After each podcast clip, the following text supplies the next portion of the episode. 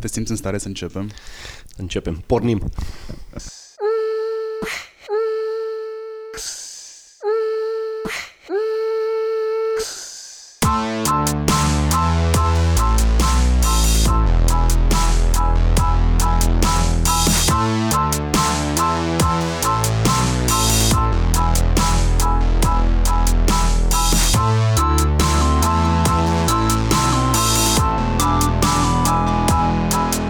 Salutare hurduchesterilor! Începem un interviu care face parte dintr-un proiect special. Uh, Îl fac alături de mm, B-Defender. Vor urma încă două episoade, două interviuri extrem de educative și care o să vă ușureze viața și o să vă protejeze fără doar și poate. Vorbim în episodul de astăzi despre uh, cyber security la modul general. În episodul următor vom vorbi despre uh, parental control și, în ultimul, despre uh, Internet of Things și cum uh, ne protejăm de, de, de ce vine din exterior în, în casă. Astăzi uh, am tras forile și am ajuns uh, la Liviu. Liviu de la B-Defender. Cum sună asta, Liviu de la B-Defender? Bănuiesc că sunteți mulți Liviu la B-Defender, așa că hai să spunem și numele celălalt. Liviu Arsene. Liviu Arsene. Uh, partea comică e că, da, într-adevăr, mai există un Liviu în B-Defender, dar el lucrează în complet alt departament, la pricing. Și din nefericire, lumea, în loc să trimită uh, mail-urile către el, le trimite către mine. Și îmi cere, Liviu, ești ok cu prețurile?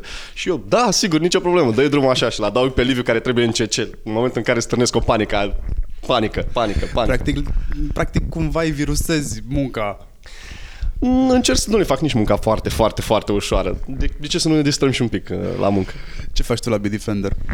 Uh, multe lucruri. Um, titlul oficial e specialist securitate informatică în B-Defender. În schimb, um, nu cred că e o zi în care să ajung la birou, fix asta vorbeam și cu colegii mei din birou, că nu cred că avem o zi în care să ajungem și să spunem, băi, astăzi o să fie plictisitor, uh, astăzi nu o să învățăm nimic nou. Nu, astăzi, în fiecare zi se învață ceva nou. Uh, momentan sunt un fel de... Um, Uite, ca un fel de legătură dintre zona tehnică, dintre băieții din laboratoare care dezvoltă tehnologii, care investigează și analizează malware, virus, cum ne spunem în limba română, și departamentele comerciale. Adică, practic, traduc din limbaj uh, tehnic în limbaj non-tehnic, pe înțelesul tuturor. Dacă poți să exprimi, dacă poți să traduci uh, dintr-un malware um, în așa fel încât să înțeleagă inclusiv părinții tăi, înseamnă că faci ceea ce trebuie. M-am chinuit foarte multă vreme să explic părinților mei ce e la PR. Gândește că în momentul în care am ajuns să... și vorbeam la un moment dat cu bunicii mei, uh, bunica fiind uh, fostă profesoară de biologie.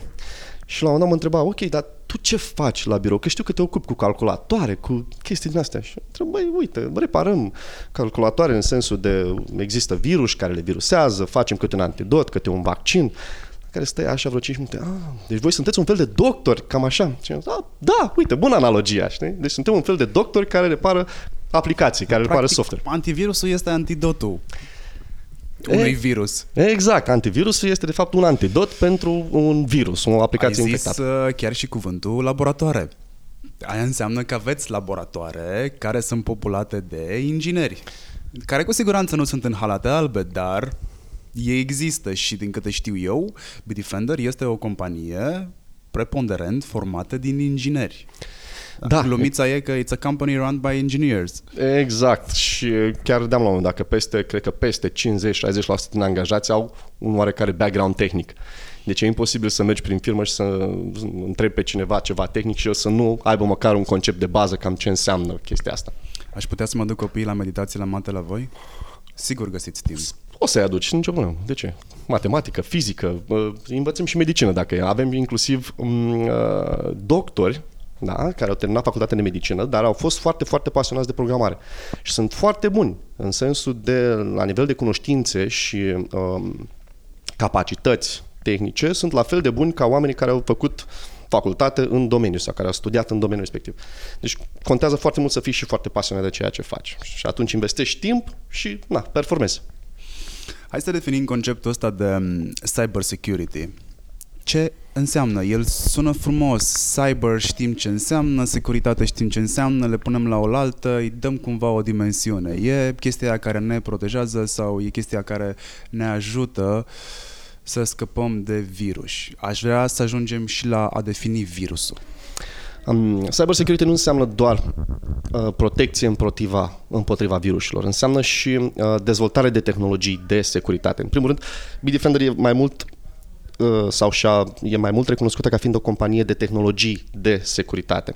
Asta înseamnă că, ok, uh, scopul nostru principal de la început, de când e Bitdefender de peste 18-19 ani, din 2001, um, noi ne-am uh, concentrat mai mult pe a încerca să dezvoltăm tehnologii capabile să identifice atât amenințările curente la momentul respectiv, dar și tehnologii capabile să se lupte cu chestii care încă n-au apărut. Motiv pentru care am brevetat foarte multe tehnologii pe care noi le-am dezvoltat în ultimii ani.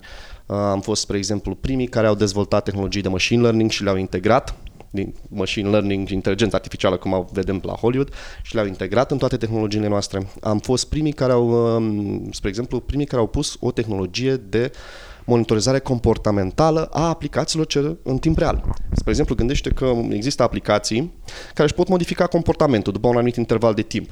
Adică e ca un fel de bombă logică, dacă vrei tu.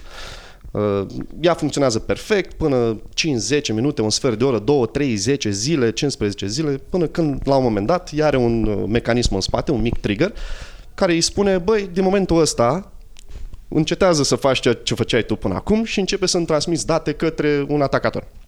Ei, și am dezvoltat o tehnologie capabilă să monitorizeze toate aplicațiile în timp real, să vadă dacă ele fac ceea ce trebuie să facă. Noi îi spunem ATD, Advanced Threat Detection. Ok. Stai puțin. Deci există niște, există niște virus, da? Când spunem virus, spunem malware? Uh, malware, gândește că malware uh, incorporează și termenul de virus. Deci virusul este chestia foarte tradițională. Virusii erau acum 10, 20, 30 de ani, da? Erau chestiile foarte simple. Era scopul lui, poate era unul mai puțin, uh, nu știu, financiar, motivat financiar. Erau niște băieți care vreau să, nu știu, vreau să-și demonstreze, practic, ce cunoștințe au ei în materie de calculatoare. Și atunci stăteau și dezvoltau un virus care poate era precum virusul manelelor, spre exemplu, dacă ar mai ții tu minte. Ce făcea? Îți schimba, îți ștergea toate melodiile pe care le aveai, toate mp pe care le aveai pe calculator și îți lăsa doar manelele. Hm. Deci era o chestie destul de benignă, da? era mai mult un, un inconvenient. Uh, malware în schimb, a devenit o chestie mai avansată. Spre exemplu, um, uh, are mai multe funcționalități uh, și, în general, motivat financiar. Deci dacă la început virusul era mai mult o chestie de distracție, malul a, a devenit um, o chestie de generat bani. Fie prin um, ați colectat date de pe calculatorul tău, date personale, ați colectat date de card, um, ați luat username, parole și toate astea fără a fără a, ca tu să-ți dai seama ce se întâmplă pe sistemul tău, da? Deci dacă virusul era practic evident, era în fața ta, îl vedeai, ți apărea ceva pe ecran că, haha, te-am infectat, practic malware e o chestie mult mai complexă, se ascunde, nu îl vezi niciodată, nu știi ce s-a întâmplat pe calculatorul tău, dar la un moment dat vei vedea că fie ți-au dispărut bani, fie ți-au dispărut date, parole și așa mai departe. Și în general malware în ultima, de, în ultima perioadă a devenit și un, um, un business. Deci cei care dezvoltă malware, adevărații profesioniști, care dezvoltă malware foarte avansat, noi le spunem APT-uri, Advanced Persistent Threats, um, nu mai sunt acei indivizi singuratici, da? pistolarii singuratici în vestul sălbatic al internetului. Sunt practic niște grupări, sunt uh, mai mulți indivizi, 5, 10, 15, 20, organizați, au inclusiv un team leader, au departament de QA, de support, de product marketing, product management și așa mai departe și ei dezvoltă amenințări sau malware la comandă. Te duci tu ca, nu știu, ca cineva care vrea să uh, facă bani și spune, uite, am nevoie de skillurile voastre ca să mă apuc să infiltrez nu știu, o companie sau ca să mă apuc să generez, să fur cât mai multe date și apoi să le vând pe piața neagră. Și atunci băieții ăștia se pun pe lucru, e ca un proiect de software outsourcing, livrează la final malware-ul și își iau banii și au plecat. Gândește că uh, cred că în ultimii ani, cred că în ultimii 10 ani, uh, de la vreo câteva sute de mii de amenințări informatice, de malware, de sample-uri de malware care erau pe internet. Acum avem peste 830 de milioane de sample-uri de malware care sunt pe internet. Și în momentul în care am văzut cifra asta, mă gândeam, băi, ok, dar de unde atâta malware? Cine stă să creeze atât de mult, atât de mulți virus, da? atât de mult, atât de mult malware? Și de ce ar face? Păi foarte simplu, bani. Chiar mă uitam la categoriile de malware și cam tot ceea ce a fost dezvoltat în ultimii 10 ani are motivație financiară. Gândește la troieni. Era următoarea întrebare pe care voiam să pun, cumva ai anticipat-o. Voiam să te întreb dacă troianul care este cel mai popular, by far, îl știu din liceu, troianul, uh, care îți venea sub forma unui rar, da. În, când eram eu în liceu prin anii 2000, popular era să-ți vină sub forma unui rar care era băgat într-un executabil pe care nu îl vedeai. Am I right? Da, da, da. Deci sunt mai multe. Asta e un, e un, e un vector de atac, e un mecanism de livrare. Um, uh, uh, troianul în sine e un comportament. Ce înseamnă? Înseamnă că el fie pretinde să a fi o aplicație legitimă, exact cum spuneai, vine ca un rar, dar în spate îți mai aduce și alte bazaconii, îți mai aduce și alte lucruri. Scopul lui este în general unul de, destul de simplu și destul de, uh, de direct. Da? Adică ce face? Fie e un fel de keylogger, adică îți înregistrează tot ceea ce tastezi la tastatură și asta înseamnă că ți ai parole, username-uri, date bancare, uh, fie um, poate, a, inclusiv poate face capturi de ecran. Da? Deci îți face screenshot-uri. Uh, fie e un, uh, uh, uite, spre exemplu, un troian foarte popular, era la vremea respectivă, acum vreo 10 ani, Zeus, dacă mai țineți minte. Zeus era un banking trojan, apropo de motivații financiare, da? că spuneam că totul e motivat financiar. Era un banking trojan care ce făcea? Odată, install, odată ce ajungea la tine pe sistem, îți uh, modifica pagina de e-banking în timp real. Deci tu intrai în contul tău de e-banking, făceai tranzacții, nu știu ce, ziceai că te-ai delogat, dar el, de fapt, îți afișa o pagină cum te-ai delogat, dar în spate tu erai în continuare logat în contul de e-banking și atunci, practic, atacatorul s-a apucat de virat, de virat bani din contul tău. Tu intrai din nou în contul tău de e-banking să vezi ce bani ți-au mai rămas în cont, malul vedea că ai intrat și spunea, nu e nicio problemă, ai toți bani în cont, stai liniștit, n-a plecat nimic. Deci tu practic nu vedeai că ți-au plecat banii. Singurul mod în care puteai să afli chestia asta era să suni la bancă. De aici numele de Troian, că vine de fapt din uh, uh, Grecia, mă rog, nu din Grecia, ajută-mă, te rog frumos, din... Uh, uh, Știți Troia? Da, povestea așa, Troiei. așa, scuză-mă, da, exact. Vine din povestea Troiei, uh, calul în care erau uh, luptătorii, l-au băgat drept cadou în cetate și aia a fost. De fapt, vine deghizat sub ceva bun, da? Nu neapărat un cadou, vine, cum ai zis și tu, sub forma unui rar, să le explicăm oamenilor. Rarul este o metodă de compresie, da? Rarul, da, este un, o aplicație care practic ce face? Îți comprimă mai multe fișiere ca tu să le poți transporta mai ușor. Pe vremuri era foarte folosit în contextul în care aveai dischete. Da. Cei care sunt au peste au prins generația dinainte de 90. Dacă Încă mai am un floppy acasă. Exact, un MP3, dacă vrei să te duci cu un MP3 la un prieten, practic îți trebuia vreo 3 dischete. Și atunci nu puteai să folosești altceva decât un RAR, spre exemplu, sau zip.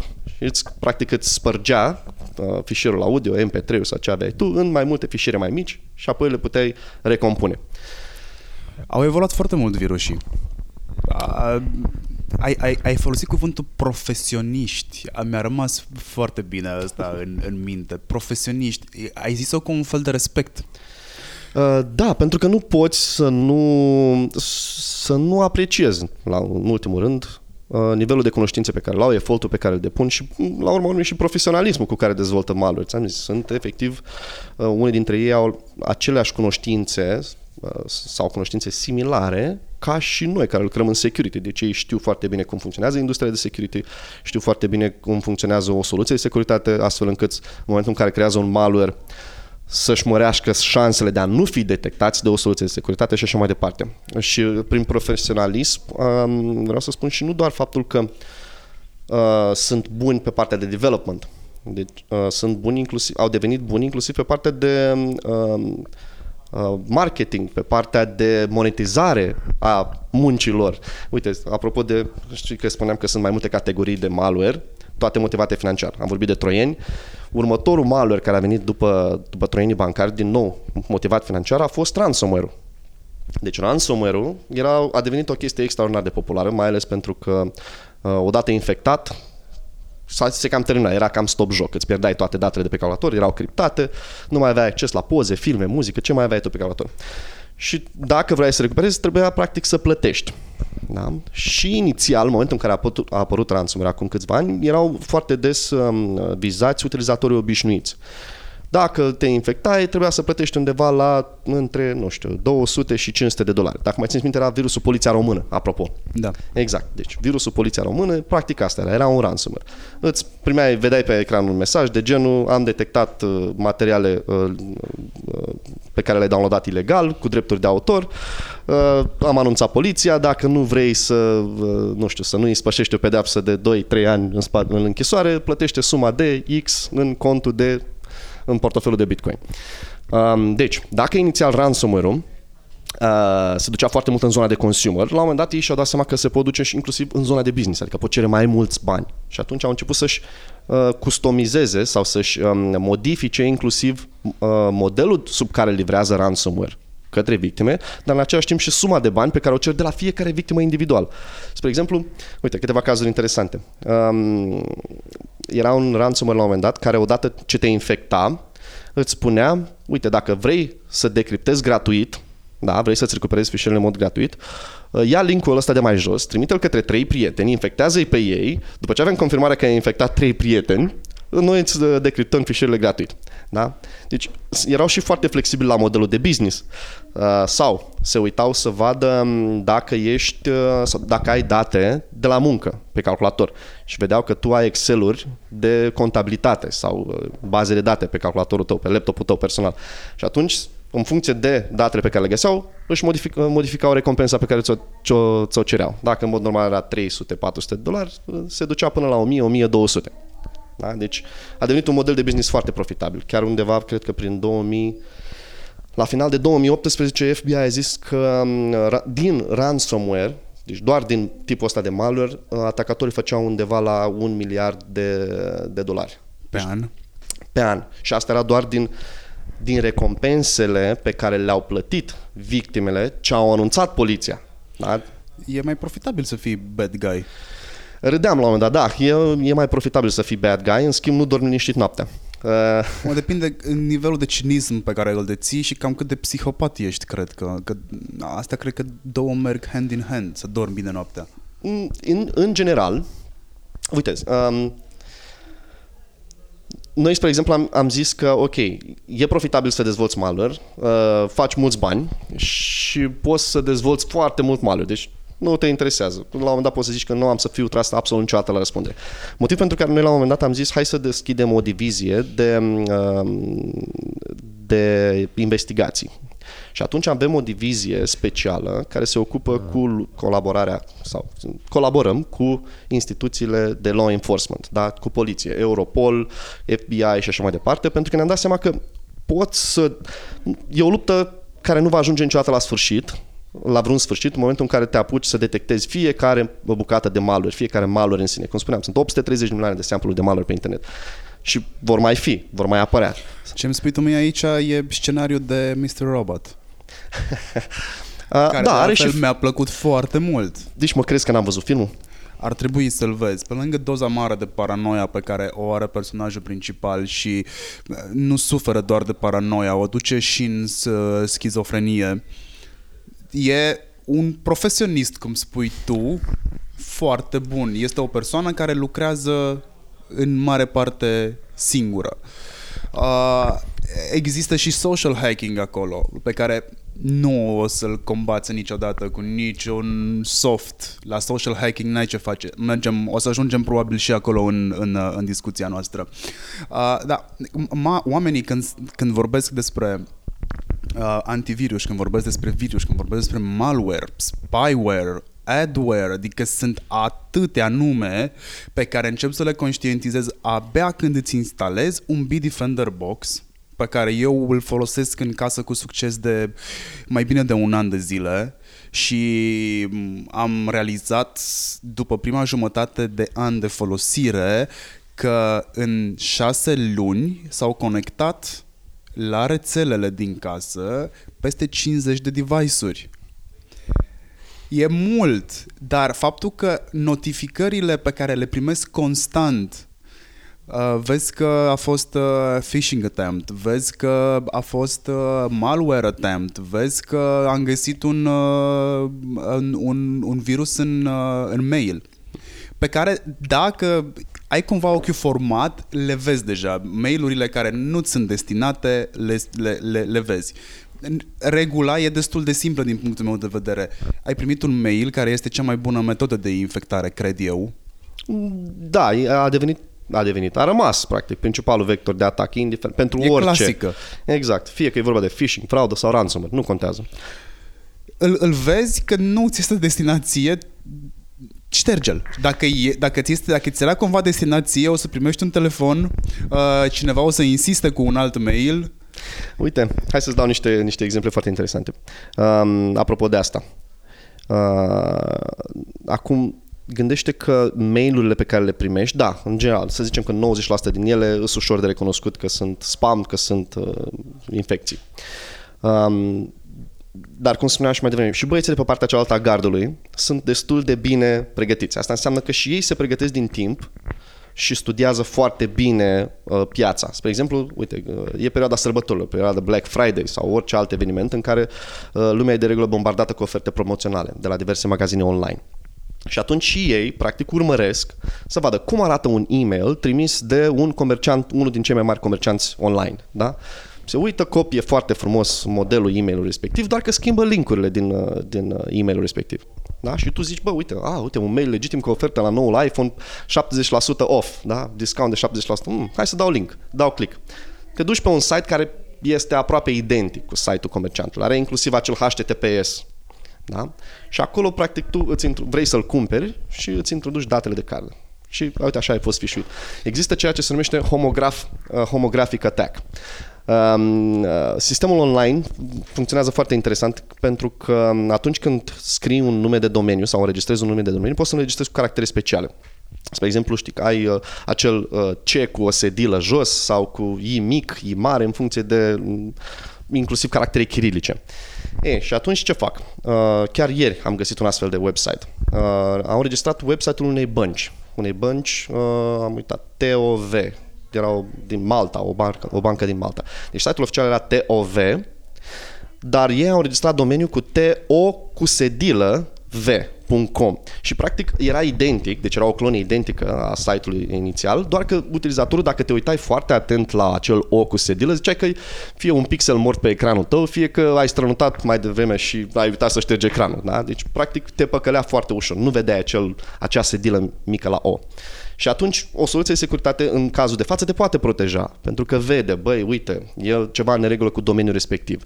Dar tu, ca utilizator obișnuit, oricât de bine ai fi pregătit, e posibil să cazi în, cam în plasa aia. Um, am fost... Uh, eu m-am dus cu paranoia până într-acolo încât și niște mail-uri pe care le-am primit de la Facebook, care mi s-au părut suspicioase, au primit delete de la mine și după aia le-am scris pe support pentru că mail-urile pe care le primești de la ticketing-ul lor nu au, nu, nu sunt, uh, n-au legătură cu domeniul în sine, cu facebook.com. Știi care e terminația clasică? Ori ai un subdomeniu, ori o adresă de mail care să aibă terminația respectivă plus un departament eventual.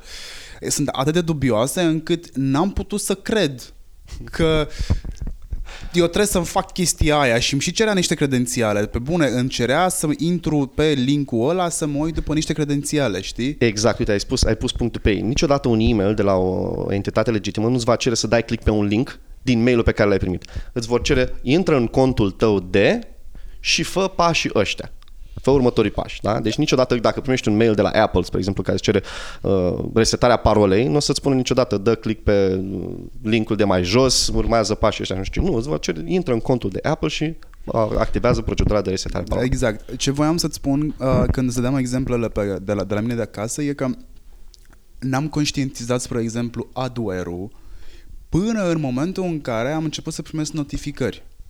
Știam ce la spyware, știam ce la ransomware, le știam pe toate, le conștientizam, pentru că înțelegeam gravitatea faptei, dar adware, serios? Da, adware e, sunt două forme, practic. Um, există adware agresiv, da, sau super agresiv, care vine la pachet cu diverse aplicații pe care tu le downloadezi în mod gratuit de pe online. Vrei să downloadezi, nu știu, un un player video gratuit și dai next, next, next, nu te mai uiți ce conține, ce bife mai sunt bifate prin interfață și te trezești că ți-a instalat un nou toolbar că îți apar pop-up-uri după aia, te-ai, te-ai trezit cu aplicații noi și așa mai departe. Eventual poți să și vezi că nu mai poți să mai...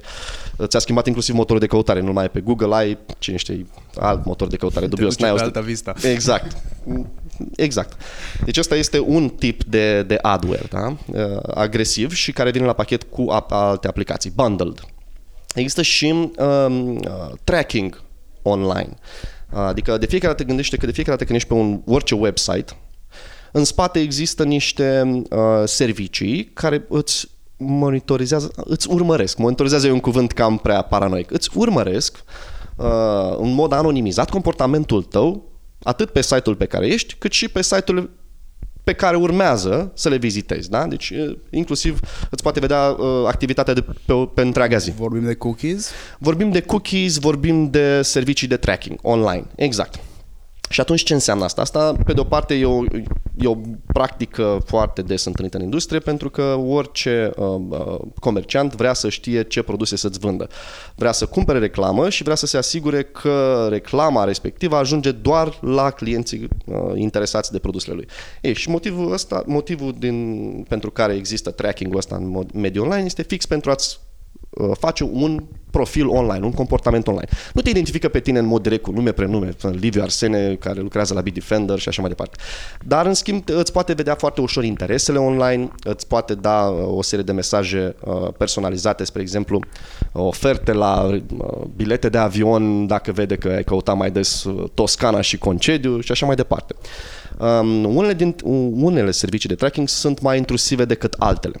Da? Și atunci e bine să știi când ești online cine te monitorizează, cum te monitorizează, ce date colectează de la tine, pentru că uneori e posibil să-ți ia mai mult decât are nevoie serviciul respectiv și eventual să știi și la cine ajung acele informații, pentru că în, în final tot profilul ăsta comportamental al tău este ajunge undeva cineva îl procesează, să știi măcar la cine mă duc, pentru că acum există și GDPR-ul, să spun la cine mă duc să-i spun, ok, șterge toate informațiile pe care le ai despre mine.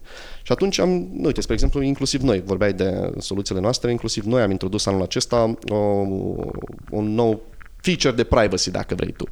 Uh, practic îți spune pe fiecare website pe care ești ce astfel de servicii de tracking sunt și atunci tu știi vreau să blochez serviciile respective sau nu. Poate, poate îmi convine să primesc reclame targetate în fiecare zi.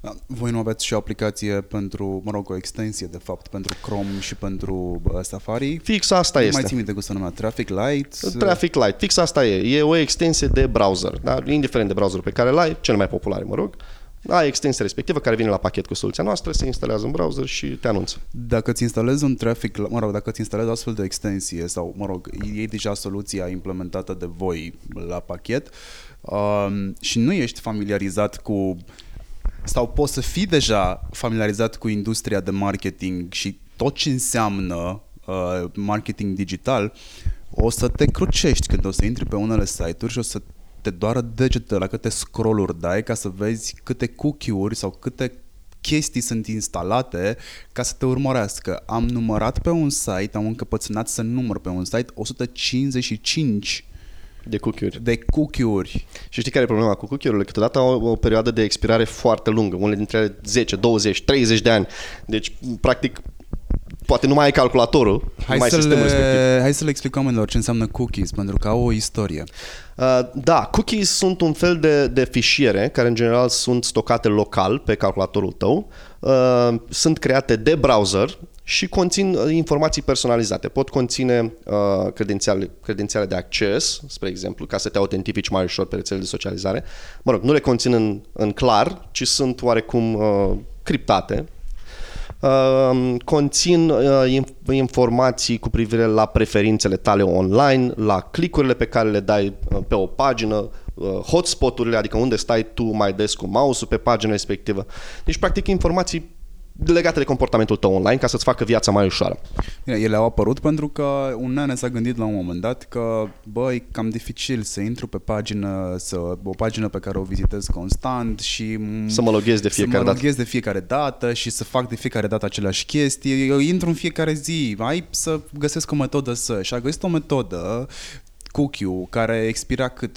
După câteva zile în prima instanță. Exact. Exact. Expira după câteva zile și acum poate fi, poți să-l setezi, practic poți să-l... El a avut un scop nobil.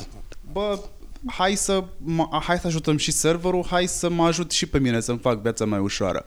Acum se mai fac niște lucruri pe partea cealaltă, uh, pe partea de server side, știi? Adică dacă la utilizator cookie te ajută să te autentifici uh, și uh, pe partea de server side poți să-i pui um, sesiunea să expire. Adică nu-l lași pe utilizator să stea logat în contul de Facebook la infinit. Chiar dacă are un un cookie în spate. Îi Mai tai conexiunea și spui, ia mai reautentifică o dată, mai reautentifică-te încă o dată ca să fiu sigur că ești tu. Bine, ar trebui dat din punctul meu de vedere și un reminder odată la 2-3 luni, uh, mai schimbă și tu parola aia. Mai asta e în general o bună practică de securitate. Asta și cu a nu-ți folosi aceeași parolă pe toate conturile, știi? Ca să nu-ți folosești aceeași parolă pentru toate conturile, există N soluții deja, în, mă rog, N soluții. Sunt vreo două, trei soluții foarte populare, LastPass, OnePass, uh, care sunt... Bitdefender Wallet. Uh, uh, da, aveți, aveți Bitdefender Wallet. Da, Uh, exact. Tocmai pentru asta l-am și dezvoltat. E bă, practic o soluție de-a noastră care te ajută să-ți gestionezi parolele. Îți și sugerează pa- parole super strong, dar ți le și gestionează și așa nu mai folosești soluții third party. Eu folosesc, uh, folosesc soluții de genul ăsta de vreo 4-5 ani. Cred că atunci a apărut LastPass, spre exemplu. Cred că ei au fost deschizători de drumuri. Sau Da. One Password, nici nu mai țin minte. Care Uh, dintre ei. one pass și apoi last pass, parcă. Uh, ideea e în felul următor. Dacă vrei să fii paranoic, că vorbeam de paranoia la un moment dat, știi? Um, e, atunci când îți pui toate ouăle într-un singur coș, riscul e mare de toate Bineînțeles. părțile. Exact. Uh, în primul rând, nimic nu este unhackable, da? Deci orice soluție software e uh, predispus la diverse vulnerabilități. Uh, Dacă mai țin minte corect, sper să nu mă înșel, uh, cred că anul trecut, Există o divizie de la, de la uh, Google care se ocupă fix cu uh, găsirea de vulnerabilități în aplicații, în sisteme de operare populare. Și chiar ei au găsit la un moment dat o vulnerabilitate în LastPass, O știu. exact, prin care practic uh, uh, puteau să-ți ia toate parolele din LastPass. Da? Ce am apreciat la ei atunci, că știu, știu povestea foarte bine, uh, e că a trecut extrem de puțin timp de la semnalarea problemei în care fiecare user a primit mail, uh-huh. vezi că există problema asta, uh, o să devină serviciul nefuncțional și te anunțăm când suntem back online pentru că facem patching, cârpim. Exact. Dar timp în care uh, cei care vreau să folosească LastPass-ul... Mm, mm, mm. Exact. Uh, de ce zic că e ok să-și gestionezi prin, uh, într-un Bitdefender Wallet sau, mă rog, orice altă soluție care ți se pare ție mai confortabilă, dar în momentul în care ți-ai cumpărat, în momentul în care ți iei pachetul de la Bitdefender, uh, n- nu văd de ce ai folosit și altceva. Eu folosesc trei soluții. Uh, am backup de backup la backup. Uh, am rămas pe LastPass pentru că am fost unul dintre primii useri care a folosit LastPass și au zis ei că, bă, dacă ești cu noi de atunci îți dăm premium for life sau ceva de genul. Frumos. Uh, folosesc uh, keychain-ul Frumos, da. Folosesc keychain-ul pentru că folosesc doar produse de la Apple și îmi este foarte simplu să generez parole by default pe care să mi le stocheze în keychain, pe care să le rețină și uh, uh, LastPass-ul și care se duc toate cumva în uh, uh, Bitdefender Wallet. Da, eu am alt sistem, adică uh, da, folosesc o parte din serviciile astea. În schimb, uh, pentru uh, serviciile critice pentru mine, da, în general um, Le scrii pe foaie. am o poveste E cu chestia asta. unhackable. Am o poveste cu chestia asta dacă vrei și avem timp. Um, nu, pentru serviciile critice în general îmi fac parole unice pe care nu le stochez nicăieri. Am un, am, am un sistem după care îmi generez parole. Spre exemplu, folosesc o rădăcină Da? un passphrase, spre exemplu, o frază sau ceva și în funcție de serviciu pe care îl accesez, mai pun un prefix, un sufix format din caractere speciale. Și așa țin, țin minte parolă unică Am pentru folosit fiecare și eu serviciu. metoda asta la un moment dat până când am văzut ce înseamnă generarea de parolă random în funcție de cât vrei tu de mare să fie parola. Da, uh, și mi s-a părut genius. Dar mi-am pus o întrebare. Algoritmul care generează parola aia, cine îl gestionează? exact. Cine îl gestionează? Adică dacă vin cu... Știi că există, există soluții, hai să le zicem soluții, dar o cam tragem de păr dacă folosim termenul. Uh, te poți, poți scana Wi-Fi-uri și poți să faci patching sau poți să faci matching, mai bine zis, între o bază de date pe care o are aplicația cu routerul pe care tu îl vrei accesat. Da, da, da. Deci, um, Dacă există asta, nu există ceva asemănător și pentru astfel de soluții um, de um, memorare și generare de parole? hai, să- Deci în lumea software nimic nu este random. Da? Există o funcție care se numește random generator, da? care teoretic Nu se- este random, am exact. încercat-o. Exact. Deci orice poate fi Păi, uh, Să-ți imaginezi, deci când, când îți spun că le încerc, o fac bune. Sunt băiatul care a citit de două ori cartea tehnică de la mașină. Ah, frumos. Uite, nici eu n-am citit-o până acum. E, vezi? Ce mașină ai? Stai putea să-ți spun eu. Îți dau un link.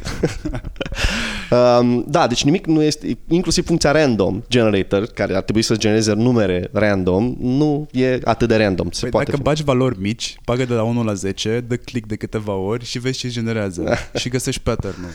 E mai complicat de atât. Adică depinde foarte mult și de lungimea parolei pe care ți-o generează, dacă există sau nu uh, o coliziune, o, dacă există sau nu un hash gata existent pentru par- un hash practic e o valoare unică ce s- descrie un șir de caractere sau descrie un fișier, mărimea unui fișier, mă rog, de, un fel de amprenta a fișierului. Cam asta e un hash.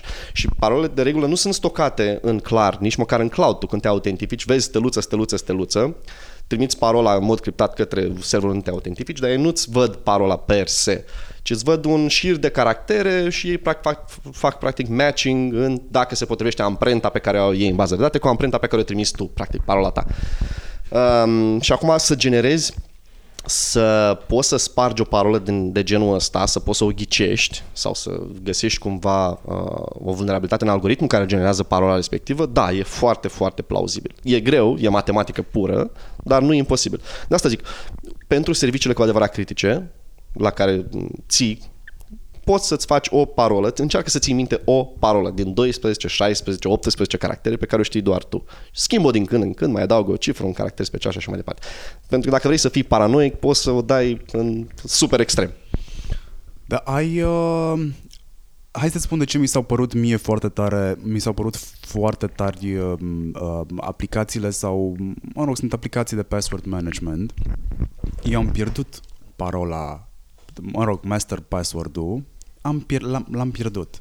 Nu vrei să știi că am plâns o săptămână când nu am știut cum să recuperez. Norocul, pentru că nu mai recuperez nimica. Nu există Reset password introduce, reset. dar nu există reset password, nu există absolut nimic. Mi s-a părut super safe și am zis, oh my god, din nou experimentez worst case scenario, că eu, eu așa ajung să fac, experimentez cele mai groaznice scenarii, nu vrei să fii în pielea mea și le experimentez foarte repede. Deci am, am uh, produsul și într-o săptămână, două ajung să... Time to failure, to failure foarte scurt. Da, știi? Asta Și- e pereche cu... Aveam un, un amic la un moment dat care pe vremea când a explodat Bitcoin-ul avea un wallet foarte vechi în care ținea vreo de- 20 de Bitcoin la, ca- și a uitat parola la wallet-ul respectiv și se zgâria pe față. Era ceva de genul, mamă, am pierdut 20 de Bitcoin și nu mai țin minte parola. Și n-ai cum să resetezi parola la wallet-ul ăla. Așa și tu cu și n-am Master avut Password. cum și aveam parole, stră- a- ajunsesem la o cantitate impresionantă de parole. Uh, și nu erau doar ale mele, erau și ale clienților uh, din uh, uh, sistemele cu care lucram și așa mai departe. Și am încercat să recuperez. Și mi s-a spus, am primit mail, nu există recuperare de parolă, nu există absolut nimica, încearcă să-ți amintești. Dacă nu moare contul, trebuie să-ți faci altul. Și- Nu, deci o săptămână am încercat toate variantele de parolă pe care m-am gândit, toate rădăcinile, până la urmă am nimerit-o. Uite, gândește încă un motiv foarte bun să ai o parolă unică pe care să o ții în minte. Gândește dacă cineva ți instala un keylogger mai devreme și ți Da. lua parola respectivă și ți-o schimba apoi și tu nu mai puteai să faci nimic. Exact, exact. Să știi că la, am, am mai am momente când uit uh, parole. Am, vreo, a- am foarte puține parole pe care le țin minte, că odată ce folosesc password manager, n-am, dacă, dacă uit telefonul acasă, spre exemplu, și vrei să mă răpești ca să-ți spun o parolă, ci poți să mă omor, pentru că nu știu. Plausible deniability. Da, nu, nu știu, n-are, nici nu are sens să mă răpiți să vă zic parole că nu le știu. Um, Dar pinul de la card îl știi. să știi că pinul de la card îl știu doar dacă văd tastatura. Ah, ok. E dubios. Deci Am niște pattern-uri, că na, creierul funcționează pe pattern-uri, uh, dar dacă văd uh, tastatura și culoarea cardului, Păi fac... uh, te prinde cineva și zice, uite, E uite exact un ca- card, uite o tastatură, dăm pinul. E exact ca în A Beautiful Mind, știi, mi le arăți și, și încep să se plimbe în jurul meu toate. Dar uh, există pentru parole că în continuare cea mai vulnerabilă poveste este aia cu parolă unică pentru toate conturile și sunt niște date impresionante. Cât la sută din populație folosește aceeași Ah, parolă În pe toate fiecare conturile? an apare câte un studiu în care zice că peste 70% folosesc aceeași parolă sau că parola cea mai des întâlnită e 1, 2, 3, 4, 5, 6, 7, 8, Da, 9, 0, nimeni nu 1, se 2. gândește la asta. Da, sau password 1, 2, 3, 4, 5, 6. Da, asta e și motivul pentru care na, există ceea ce se numește uh, atac dicționar, de tip dicționar. Practic, um, ex, uh, au un atacator când încearcă să ghicească parola, ce face? Ia un dicționar din ăsta în care există un set de parole foarte des folosite și le încearcă pe fiecare, în mod automat. Deci, Practic dictionary e un attack. fel un îndreptar de parole. Da, da, da, exact. E abecedarul parolelor. Asta nu știam. Uh, unde vreau să ajung eu cu povestea cu parolele, o să ajungem în mobile. Dar până acolo, spune-mi te rog frumos ce înseamnă autentificare în doi pași, ce înseamnă autentificare prin SMS, prin codurile primite în SMS. Au- Codurile primite în SMS sunt destul de unsafe. Telefonul poate da. fi clonat. Telefonul însemnând uh, SIM-ul. Mhm. Da, de regulă s- clonarea SIM-ului se face, adică mă rog, dacă ai abonament și cineva are suficient de multe date despre tine, date personale despre tine, numele mamei și așa mai departe, CNP-ul, poate suna la operatorul de telefonii mobile, te impersonează, fă fă acel fur de identitate și cere practic un nou SIM cu același număr de telefon. Practic ce povesteam mai devreme, social hacking. Da, da, exact. Um, și atunci, da, ok, există riscul ca, chiar dacă, atunci, chiar dacă ai autentificarea în doi pași, cu acel SMS pe care îl primești, să cineva să-ți ia controlul, să-ți preia controlul. Uh, autentificarea în doi pași, ok. Um, e o dată autentificarea prin SMS, adică atunci când te loghezi într-un serviciu, um, primești un SMS cu un cod de 4, 5, 6 cifre pe care uh, îl introduci în platformă. Există și Google Authenticator, care practic e o aplicație pe care o instalezi pe telefon mobil și îți generează un cod unic uh, pentru fiecare uh, logare, pe- de fiecare dată când vrei să te înscrii într-un cont, să te autentifici într-un cont. Uh, există și out of band, adică există inclusiv acele tokenuri fizice, uh, care îți, uh, dacă ați văzut RSA tokens, Da. Exact, sunt niște tokenuri fizice care îți generează un cod unic de 6, 8, 10, 12 caractere în funcție de cum e setat el, valabil 15-20 secunde. Și atunci ai 15 secunde la dispoziție să cu- te uiți foarte atent la display-ul la mic, LCD, și să introduci codul în uh, platforma respectivă. Sunt uh, mai multe. Uite, există pentru mediul corporate, pentru mediul business, există inclusiv carduri ca niște carduri de acces pe care le introduci în, uh, în laptop. Și atunci e clar că cel care folosește laptopul are privilegiu, respect, are suficient de mult privilegiu. Pentru super paranoici uh, există uh, cheițe. Exact, e ca un, cardul respectiv e ca un fel de cheiță fizică, biometrică. Da. Uh, da, sunt foarte multe. Păi, industria de securitate e... adică dacă vrei să fii paranoic, ai suficiente soluții. Da? Deci... Mulțumesc. Aș vrea totuși să rămân într-o zonă gri a paranoicului. Da, e- de asta e foarte important ca și utilizator să-ți dai seama uh, ce este critic pentru tine și ce nu. Adică, cu- dacă, întotdeauna trebuie să spui problema, ok, dacă cineva preia controlul asupra contului, telefonului, serviciului, nu știu ce, ce am de pierdut? Ce, ce îmi poate lua de acolo, astfel încât să mo- poată monetiza, adică el să facă bani din chestia aia și eu să pierd bani din chestia aia. Și cam asta trebuie să fie mentalitatea. Și uite așa ajungem pe mobile.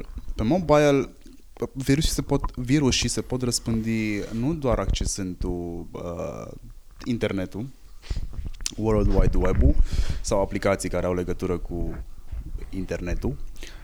Uh, poți primi și SMS-uri. Da, uh, și una din, uh, din preconcepție e că, ok, sunt pe telefon mobil, e mai greu să mă infectez, sunt, dar e o preconcepție.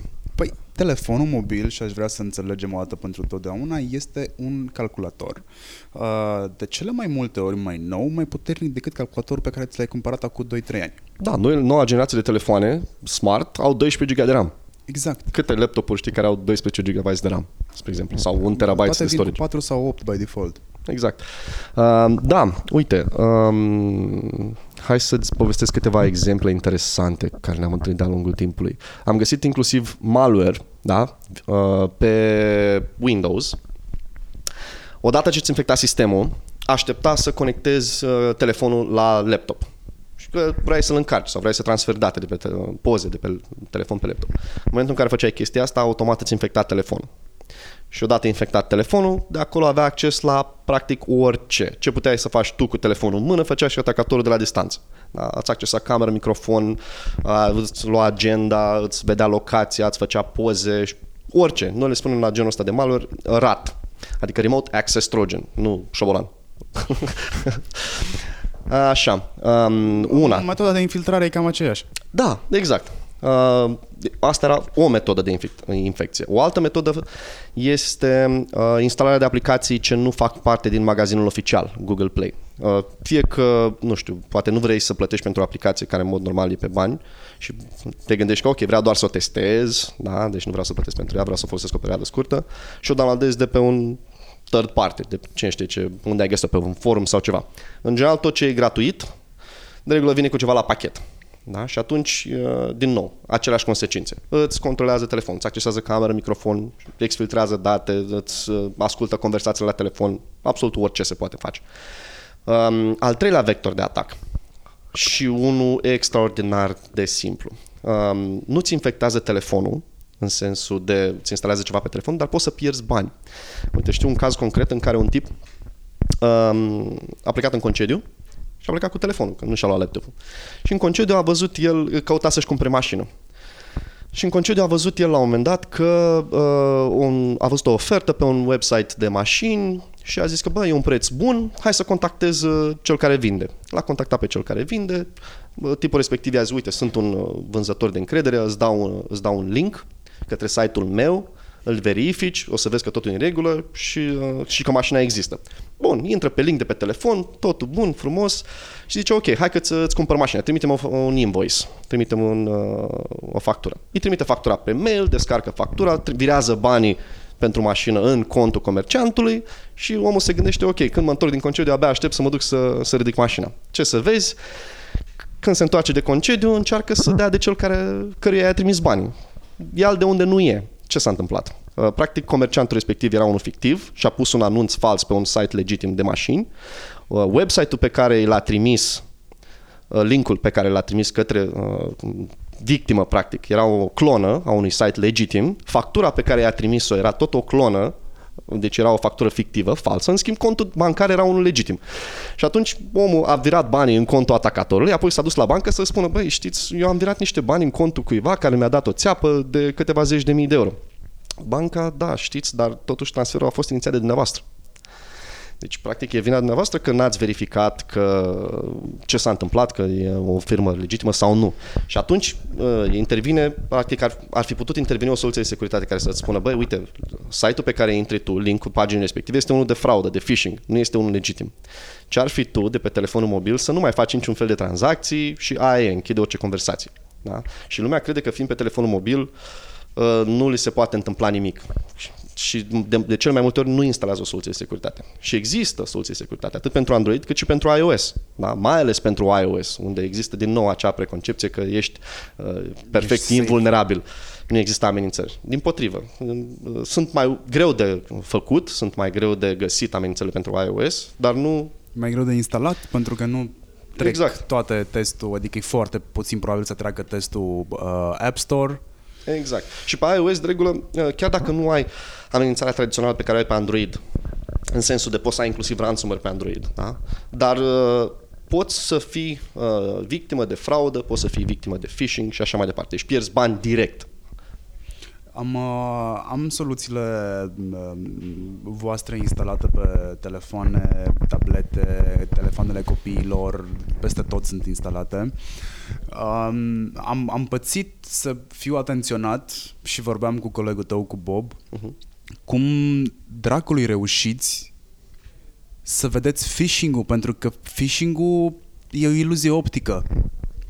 Uh, da, bună întrebare. Uh, avem, uh, în general, există două tipuri, uh, două metode prin care detectăm phishing-ul. Unu, la nivel de nume de domeniu, adică numele paginii respective și aici avem o serie de algoritmi, spre exemplu, de machine learning, prin care detectăm inclusiv atacurile de, de mai devreme, homographics attacks, prin care o cifră, o literă, un caracter e schimbat și uh, se face și o scanare a conținutului paginii. Deci chiar dacă e un domeniu ce e de phishing și noi nu l-am mai întâlnit până la momentul respectiv, nu ne dăm seama de numele URL-ului, de numele linkului că e phishing, ne uităm și la conținutul paginii. Și dacă în conținutul paginii, algoritmii de machine learning, practic, uh, văd că există cuvinte precum uh, introduc pinul sau există formulări ce de regulă sunt asociate cu pagini de phishing, din automat este marcat ca și, ca și phishing.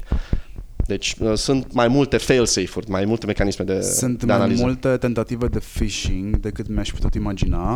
Asta am văzut-o de când uh, folosesc Bitdefender Box-ul acasă, uh-huh. care în momentul în care am realizat că am avut 50 de device-uri conectate la rețea, care au primit acceptul meu să fie conectate la rețea într-un fel sau altul, atunci mi-am dat seama că ok, cred că e cel mai bun lucru pe care îl puteam face, cu atât mai mult cu cât eu tehnologizez casa în fiecare lună, mai adaug câte ceva care se conectează la net și aici mă refer uh, la mașină de spălat, mă refer la aere condiționată pe care vreau să le controlez de la distanță și este foarte greu de penetrat.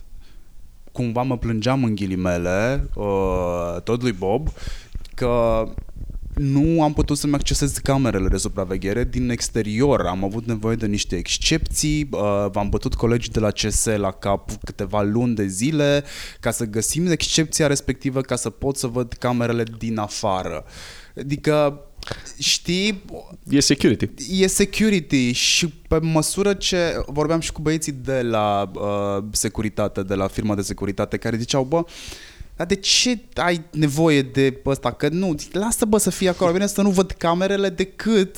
Să le vadă toată lumea. Da, mi-e foarte simplu și mi-e foarte ușor să văd când o aplicație s-a conectat aiurea la uh, un server pe care nu-l recunoaște. Adică am pățit ca uh, televizorul televizorul care nu este deștept, are un OS Uh-huh. Pentru că atunci când m-am dus să cumpăr televizor, am zis nu vreau televizor, deci te vreau unul dumb. Au spus că nu, nu mai mai există. Au, au zis că au ceva ceva care cumva m-ar putea mulțumi, ce are Netflix, are nu știu ce, îl luați pe ăsta, e și ultimul de altfel, zic bine pe ăsta îl iau.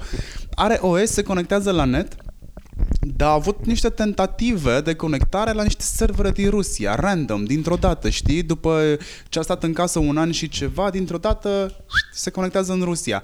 Fără Bitdefender Box n-aș fi văzut niciodată chestia asta. Și gândește că televizorul ăla împărtășește practic aceeași rețea cu laptopul, cu telefonul, Exact, cu toate exact. device-urile din casă. Exact, Deci exact. ăla poate fi un gateway, o, o portiță în practic rețeaua ta de acasă.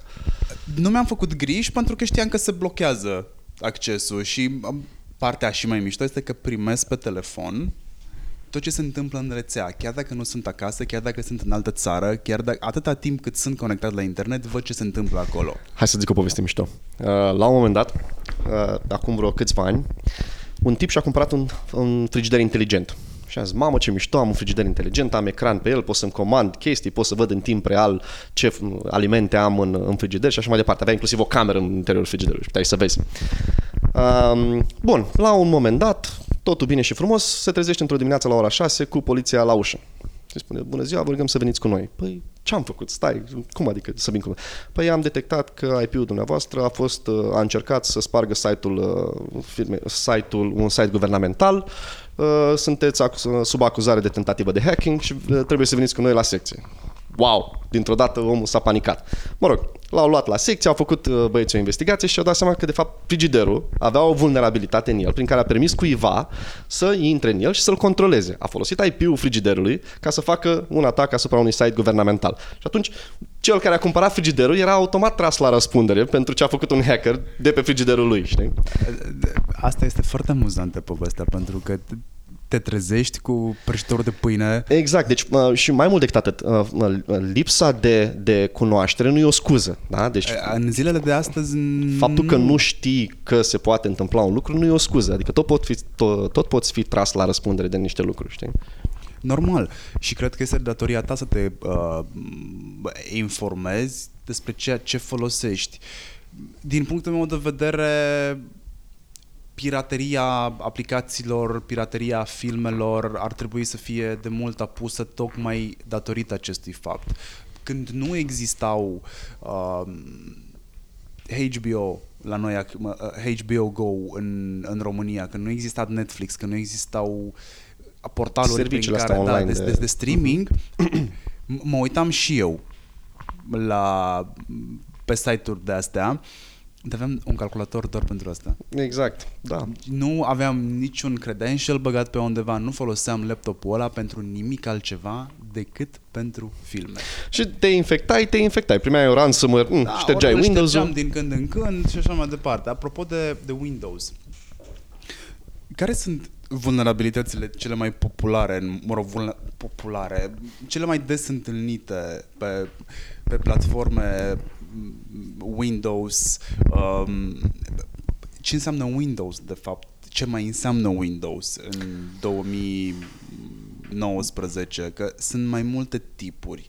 Instituțiile statului poate mai au încă 95 O să râzi, dar s-ar putea să mai fie încă Poate mai mult în... Uh, da, e posibil. În general se mai folosește o distribuție de Windows foarte basic și foarte veche prin, uh, prin centrale, prin uh, centre de termoficare, pentru că acolo sunt sisteme SCADA, acele sisteme industriale, pe care na, nu poți să pui Windows 10, spre exemplu, cu ultimele update dar îți trebuie totuși un sistem de operare minimalist pe care să-ți gestioneze niște lucruri. cum îl protejezi? Oh, de, depinde. Cred că singura metodă prin care poți să-l protejezi este să pui un portar în ghilimele la intrarea în rețea. Um, da, uh, una din metode e ceva perimetral, adică îți pui fie un firewall, o filtrare pe, doar pe uh, IP-uri sau um, să nu poată fi accesat din exterior decât printr-un VPN, spre exemplu, chestii de genul ăsta. Uh, în 2019, păi ce să spunem, cu Windows-ul e destul de, de complicat, în sensul în care uh, acum ai posibilitatea să-ți cumperi Windows-ul și să primești actualizările la zi. Windows, o licență de Windows a devenit relativ destul de ieftină, chiar dacă noi mai trăim în continuare cu percepția că nu vreau să plătesc pentru Windows când pot să-l, să-l am crăcuit. În schimb, când îl ai crăcuit, te expui la niște riscuri. Unul la mână e că s-ar putea să nu primești actualizările de securitate, acele patch-uri, update-uri. Și, practic, alea sunt pâinea și untul, practic, uh, care, pe care o exploatează atacatorii. E ca o vulnerabilitate. Fie că e o vulnerabilitate în Windows, fie că e o, o vulnerabilitate în browser pe care tu nu ți l-ai actualizat. Orice, orice, doar ca să intri în calculatorul tău. Și nu neapărat să intri în calculatorul să, să-ți pure date sau să... Pot inclusiv să-l folosească, cum spuneam mai devreme, la atacuri de tip denial of service. Își creează o armată de 100.000 de calculatoare pe care ei le controlează și apoi cu 100.000 de calculatoare dau într-un serviciu online. Și atunci pică internetul în toată America, cum s-a întâmplat uh, cu cazul din, cu incidentul Mirai. Mă rog, acolo era vorba doar de camere inteligente, că spuneai și că ai camere inteligente. Ei au controlat 100.000 de camere și au dat jos un serviciu de DNS. Um, Windows-ul, practic, e foarte popular și în același timp e și predispus la foarte multe atacuri. Pentru că atunci când ai o platformă folosită de foarte mulți utilizatori, e clar și un interes din partea atacatorului să dezvolte amenințări pentru chestia aia. Um, acum nu trebuie să ne gândim la Windows doar că sistemul de operare este vulnerabil, da? că doar el este uh, cel pe care trebuie să-l protejăm. Practic acolo, asta facem noi ca soluție de securitate în momentul de față, protejăm doar, soluție, doar uh, sistemul de operare. Există și vulnerabilități de tip hardware. Uh, acum toate calculatoarele au un procesor și marea majoritate procesorilor sunt de tip, de tip Intel, AMD sau ARM, da? acele procesoare pentru telefon mobil. Uh, uite, spre exemplu, de curând am găsit o vulnerabilitate în procesoarele Intel, chiar zilele trecute, uh, ce o vulnerabilitate practic în, um, în arhitectura, deci în modul în care a fost construit procesorul, da? design, în hardware în sine, prin care un atacator poate intra în calculatorul tău, poți să ai ultimele update-uri la zi, la Windows, poți să ai o soluție de securitate, poți să ai ce vrei tu. Îți poate intra în calculatorul tău și poate exfiltra date poate exfiltra parole, poate exfiltra ce vrea el de acolo. Și nu lasă nicio urmă în sistemul de operare. Da? Deci, indiferent, dacă tu nu ai, spre exemplu, după ce am venit noi cu vulnerabilitatea respectivă, Microsoft a, făcut, a dat drumul la un patch, la un update, pe care recomand tuturor să-l instaleze și previne, practic, abuzul uh, vulnerabilității respective. Dar dacă nu știi de vulnerabilitatea respectivă și un atacator o găsește, nu lasă absolut nicio urmă. Poți să ai toate sistemele de securitate. E practic o ușă deschisă, ce urmă să lase? Exact. Deci nu, nu când ne gândim la vulnerabilități, trebuie să, uh, să nu ne gândim doar la vulnerabilități de tip software. Da? Când mi-am pus un antivirus sau mi-am pus, uh, uh, nu știu, cea mai nouă versiune de Windows, dar nu țin toate actualizările la zi. Intel este inclusiv folosit pe Mac-uri. Acea vulnerabilitate ar trebui să existe și acolo, nu? Uh, din ce am găsit noi, Mac-urile tra- tratează diferit modul în care se interacționează cu chestia aia. Deci e puțin plauzibil să, ex- să fie la fel de vulnerabil Mac-ul la chestia aia. Sunt mai safe? Asta e deja Da, da, un gândește-te, mit. uite, scuză-mă că te întrerup. Gândește că Intel-ul, uh, procesoarele de la Intel sunt foarte folosite în mediul business, în cloud. Da, există servere care rulează pe, pe procesoare Intel. Asta nu m-am gândit, ai dreptate. Da, și alea rulează și Windows Server. Da, și atunci e mult mai profitabil pentru un atacator să se ducă direct într-un cloud și de acolo să exploateze vulnerabilitatea. Și în cloud, exploatând un procesor, practic tu ai acces la, poate la mașinile virtuale a 10-20 de clienți, exploatând o vulnerabilitate într-un singur procesor și așa mai departe. E mit, că asta voiam să te întreb, faptul că m, Mac-ul e mai safe? Mm, Da, e un mit. e un mit pentru că, uite, um, râdeam la un moment dat că pe vremea când uh, făceam la un moment dat niște prezentări despre ransomware și toată lumea mă întreba, ha, uite, ransomware e doar pe Windows, n-am văzut niciodată Mac sau uh, Android. Și am zis că, bă, da, într-adevăr, n- nu s-a văzut, dar nu înseamnă că e imposibil. Bun, și am avut o prezentare în noiembrie și în ianuarie, deja un, uh, un security researcher, un brazilian, a venit cu un proof of concept. I-a spus Mabuia. Uh, și a venit cu proof of concept cum că poate instala ransomware, poate dezvolta ransomware pentru Mac. Câteva, nu știu, câteva săptămâni mai târziu a fost un incident cu Transmission. Este o aplicație de torrent pentru Mac, care au tot așa. Băieții au găsit, uh, hackeri au găsit o vulnerabilitate în site-ul oficial Transmission, au dat jos DMG-ul respectiv, adică uh, fișierul. DMG-ul este executabilul... Exact, DM, executabilul pentru transmission pe care tu trebuie să-l downloadezi și să-l instalezi. Au dat jos uh, DMG-ul respectiv, l- au urcat unul de-al lor, da, care era conținea ransomware și atunci toți utilizatorii care și-au dat jos aplicația de pe site-ul legitim, de altfel, și-au instalat, pe lângă transmission, transmissions, și-au instalat și ransomware. Da? Deci nu, nu este imun. Dacă cineva vrea cu adevărat să dea jos un sistem de operare sau să infecteze un sistem de operare, se poate face, inclusiv Linux-ul. Deci există ransomware inclusiv pe Linux. Păi stai că de, de, așa am ajuns la Mac și la MIT, că foarte puțin știu că de fapt codul de bază al Mac-ului, al Mac OS-ului este Linux. Da, o distribuție de mai veche de Linux, da. Și E un fork. atunci Linux-ul nu este popular. Nu este popular pentru că interfața pe vremuri era destul de greoaie. Am lucrat pe Linux o vreme, când Linux începea să aibă interfață friendly. N-a fost comod, dar există în continuare stații de radio care folosesc uh, Linux, stații, mă rog, există companii care folosesc Linux pentru că e, nu prea își bate nimeni capul cu ele. Exact, și servere care țin, deci backbone-ul internetului, da, infrastructura internetului, e Linux. Despre ce vorbim? Cele mai mari servere care duc workload-uri imense rulează Linux. Partea interesantă aici este că Linux-ul este open source.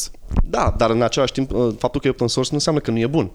Iar o Bineînțeles. comunitate extraordinar de mare de, de developeri, e foarte bine întreținut, foarte bine orice update, orice modificare de cod, e, f- uh, trece prin foarte multe procese de review.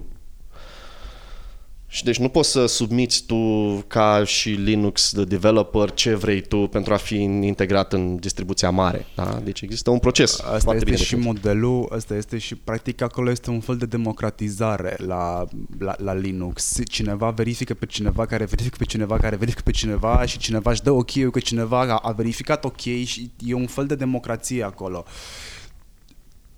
Ceea ce aveți voi în sistemele, că voi le spuneți că aveți sisteme revoluționare. Eu am puțin alergie la cuvântul ăsta, revoluționar, la inovație. Dar dacă stau și le iau și le verific cu restul, într-adevăr nu găsesc aceleași tehnologii sau nu găsesc aceeași logică în rezolvarea unei situații. Democratizarea asta se găsește și în machine learning-ul pe care îl aveți integrat în soluțiile antivirus, inclusiv în 2020, în Bitdefender 2020 Um, răspunsul dacă- scurt e da. și explicăm cum funcționează.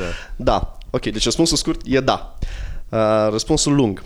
Uh, spuneai că nu găsești aceleași feature-uri și la alți, uh, nu știu, poate chiar competitori. E un motiv. Um, Nu, nu găsesc logica. Sau nu găsești neapărat feature-urile, nu găsesc logica, că dacă stau să mă uit, repet, am citit uh, cartea tehnică a mașinii, deci am, am destulă voință să citesc și chestii pe care nu le înțeleg la primă instanță și după aceea să dau un Google ca să mă duc mai departe. Și am, am văzut că, ok, feature-urile pot să semene, dar modul în care problema este rezolvată E diferit. e diferită. Da. Și în general um, uh, poți să faci același, poți să obții aceleași rezultate făcând lucrurile complet altfel. Um, uh, și aici intervine machine learning.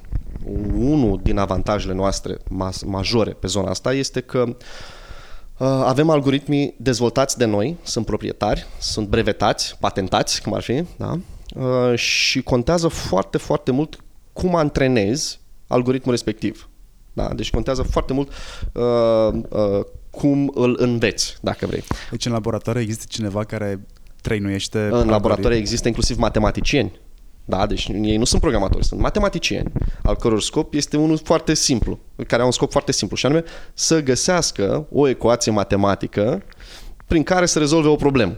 Și apoi vin băieții de la machine learning și se uită la ecuația respectivă, se scarpină așa un pic după ureche și spun, ok, cum transformăm noi chestia asta într-un algoritm de în limbaj cod? Și apoi să testăm respectivul limbaj și apoi să-l antrenăm să vedem ce iese. Da? Deci e o chestie în- între departamente. Um, Uite. uite, în filmul cu Turing. da, un pic, da, da, da. Și e foarte important să ai chestia asta, pentru că altfel um, există algoritmi de inteligență de machine learning disponibili pe internet, open source, da, vorbeam. Dar um, nu întotdeauna același algoritm dă rezultate bune în situații diferite. Da? Deci eu pot să folosesc, nu știu, dau un exemplu de uh, rețele neuronale sau algoritm, uh, nu știu, uh, arbori de binar de decizie. Nu știu, dau un exemplu. Sau algoritmi genetici. Eu știu doar de arbore cotit. Arborele cotit. A, mă rog, al, să luăm algoritmi genetici, da, spre exemplu. Ei, nu, ei pot da rezultate foarte bune doar pentru a rezolva un anumit tip de problemă. Dar dacă îi pui să distingă între uh, un măr și o portocală, s-ar putea ca un arbore de decizie sau un, o rețea neuronală să dea un rezultat mult mai bun și mult mai rapid. Deci noi asta încercăm să facem, să găsim algoritmul perfect sau cel mai optim pentru fiecare soluție în parte, pentru fiecare problemă în parte, pardon. Spre exemplu, avem uh, algoritmi special antrenați pentru a detecta uh, ransomware, spre exemplu. Da? Deci avem un algoritm care detectează uh, poate o anumită familie de ransomware, cum ar fi Crypto uh, Wall sau cum ar fi Gra- Gand Crab. Avem un algoritm uh, sau mai mulți algoritmi de inteligență de machine learning care detectează amenințările la nivel de trafic de rețea. Network Threat Prevention e o tehnologie introdusă de noi prin care încercăm să ne dăm seama de comportamentul pe rețea al device-urilor conectate la boxul pe care l-ai tu în casă, spre exemplu. Da? Și atunci mă uit, ok, și spun de ce camera ta web sau camera ta de supraveghere până astăzi comunica cu un IP, iar de astăzi a început dintr-o dată să vorbească cu alt IP. Ce, ce se află la IP-ul respectiv? Hai să vedem, e un IP care e asociat cu un server de CNC, l-am mai investigat, ce se întâmplă acolo? Um, există algoritmi de machine learning care am antrenat să detecteze fraudă și phishing. Exact cum spuneam mai devreme, dacă mai ții minte de uh, atacurile homografice, da? când un domeniu, un nume de domeniu seamănă foarte bine cu un legitim, dar are o, un caracter special. Deci, practic, trebuie să găsești algoritmul perfect pentru problema pe care vrei să o rezolvi. Și asta facem. Avem laborator, uh, chiar doctoranzi în machine learning și doctoranți în matematică, care asta fac. Dezvoltă algoritmi și îi antrenează. Hai să ne întoarcem un minut înapoi. În lumea science fiction am, am stat prea mult. Bănuiesc că l-ai văzut și pe HAL și ai încercat să înțelegi cum funcționează Deep Space Odyssey. frumos, da, frumos film. Dar n-am ajuns încă acolo. O să ajungem, cred. Există... În Erau, condițiile în care Siri se activează la tot felul de nimicuri, um, există un tip care a spus că sunt trei niveluri la care poate ajunge inteligența artificială sau AI-ul. Nivelul 1 e uh, subuman, da? e e sub inteligența umană, care e practic ceea ce avem acum. Google-ul, predictive, ce, când scrii tu pe Google și îți face autocomplete pentru diverse chestii, Siri, uh, Google Now și alte, uh, alți personal assistants, sunt fix chestia asta. Sunt tot un fel de inteligență artificială. Uh, Există nivelul 2, care, exist, uh, care este uh, inteligența artificială identică, care simulează foarte bine inteligența umană, deci este la același nivel cu noi, n-am ajuns încă acolo. Și există nivel, nivelul 3, care este superinteligența. E, diferența este în felul următor.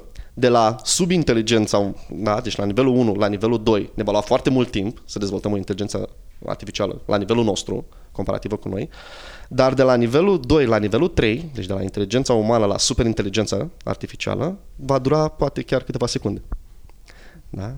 Asta Ah. e o chestie foarte interesantă. Mi s-a părut stai o chestie puțin, foarte... uh, că mi-a atras atenția cu încă nu suntem la punctul 2, dar testul Turing, că tot vorbeam de el mai devreme, a fost trecut cu succes de câteva ori deja. Și, hai să mă rog, în, pe scurt, testul Turing este, uh, interacționează cu un robot, pune, pune un om să interacționeze cu un robot și întreabă la sfârșit dacă a simțit că interacționează cu un robot sau cu un om. Și uh-huh. dacă îți spune că a interacționat cu un om, a trecut testul Turing. În același mod putem să spunem că, uh, uh, inclusiv dacă ții tu minte, a fost dezvoltat, uh, cum îi spune, de Google, Go. L-a da. pe campionul de la, de la Go. Exact. Nu este același lucru. algoritm. Uh, e un algoritm, dar nu, uh, nu este la nivelul de inteligență umană în sensul în care nu este creativ. Da? Ok, într-adevăr, sunt suficient de avansați încât nici noi nu știm cum funcționează. Spre exemplu, știu că a făcut uh, cei de la Google un experiment prin care um, l-au învățat să traducă din, uh, dintr-o limbă în alta, stai să încerc să-mi aduc aminte, l-au învățat să traducă din japoneză sau din mandarină în engleză. Asta exemplu cu uh, roboții care au început să-și facă Și-au făcut propriul lor limbaj. Deci, propriul lor limbaj și l-au shut down. Da, deci au, și-au, practic au învățat să facă un lucru ce nu au fost programați să-l facă și în momentul ăla cei care au dezvoltat algoritmul s-au uitat și au zis, băi, noi nu înțelegem ce face. Dar face bine, dar e, e panică. Adică nu, ceva s-a întâmplat și... acolo și l-au închis. Păi da, și aia nu înseamnă că ai ajuns undeva la 2 și se duce către 3? Cineva ar trebui L-ai să... scos din priză. Fac, nu știu ce să-i fac. Uh, da, e foarte posibil. Încă n-a dezvoltat, cred că uh, testul final ar fi să dezvolte creativitate. Adică efectiv să, uh, să poată crea lucruri cum creăm noi, adică să aibă și o imaginație. Păi sunt deja algoritmi acolo, pentru că la mine în marketing automatizarea vine mai repede decât automatizarea pentru lucruri mărunte, legat uh-huh. și returi la sneakers, uh, roboți care pun uși la mașini, roboți care ridică și mută într-o parte într-alta, chestiile care te lasă fără job, uh-huh. știi? Da, în da. ghilimele, că eu nu sunt de părere că te lasă fără job, treaba ta este să te adaptezi. Da? Corect și trebuie să vezi ce opțiune ai la îndemână ca să te adaptezi. În marketing se automatizează uh, PPC-urile, se automatizează edurile, se automatizează orice. Ajungi până într-acolo încât uh, Banner Snack, care este din Oradea și are milioane de abonați în toată lumea, e în stare să-ți facă un banner score, să-ți spună că bannerul pe care l-ai făcut prin soluția lor o să aibă sau nu succes pentru scopul pentru care tu l-ai uh, conceput. Din nou, contează foarte mult cum l-au antrenat.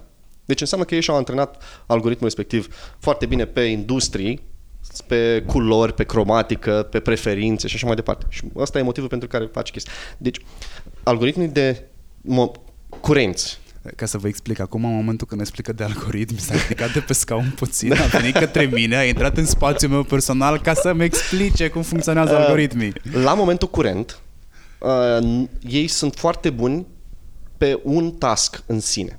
Da? Deci ei nu pot, același algoritm sau aceeași inteligență, cum să-i spunem inteligență, uh, poate o fi foarte bună la uh, diagnosticat un pacient cu cancer în schimb, nu poate să-ți și picteze. În schimb, nu, nu știe să asambleze o mașină. Nu știe să uh, să ia... Exact ca un funcționar. Da, exact. Deci el... nu se poate. El este foarte specializat pe o singură chestie. Deci nu știe să coreleze informații din mai multe domenii, cum facem noi. Da? Noi putem să acumulăm, cum învățăm în școală, geografie, istorie, matematică, fizică, chimie, biologie și așa mai departe. Și avem, putem să le sintetizăm, să facem așa un, un amalgam de cunoștințe, să avem cultură generală. Da? Cultură generală, poftim. Un algoritm de inteligență artificială momentan sau inteligența artificială nu are acea cultură generală, nu poate să o țină.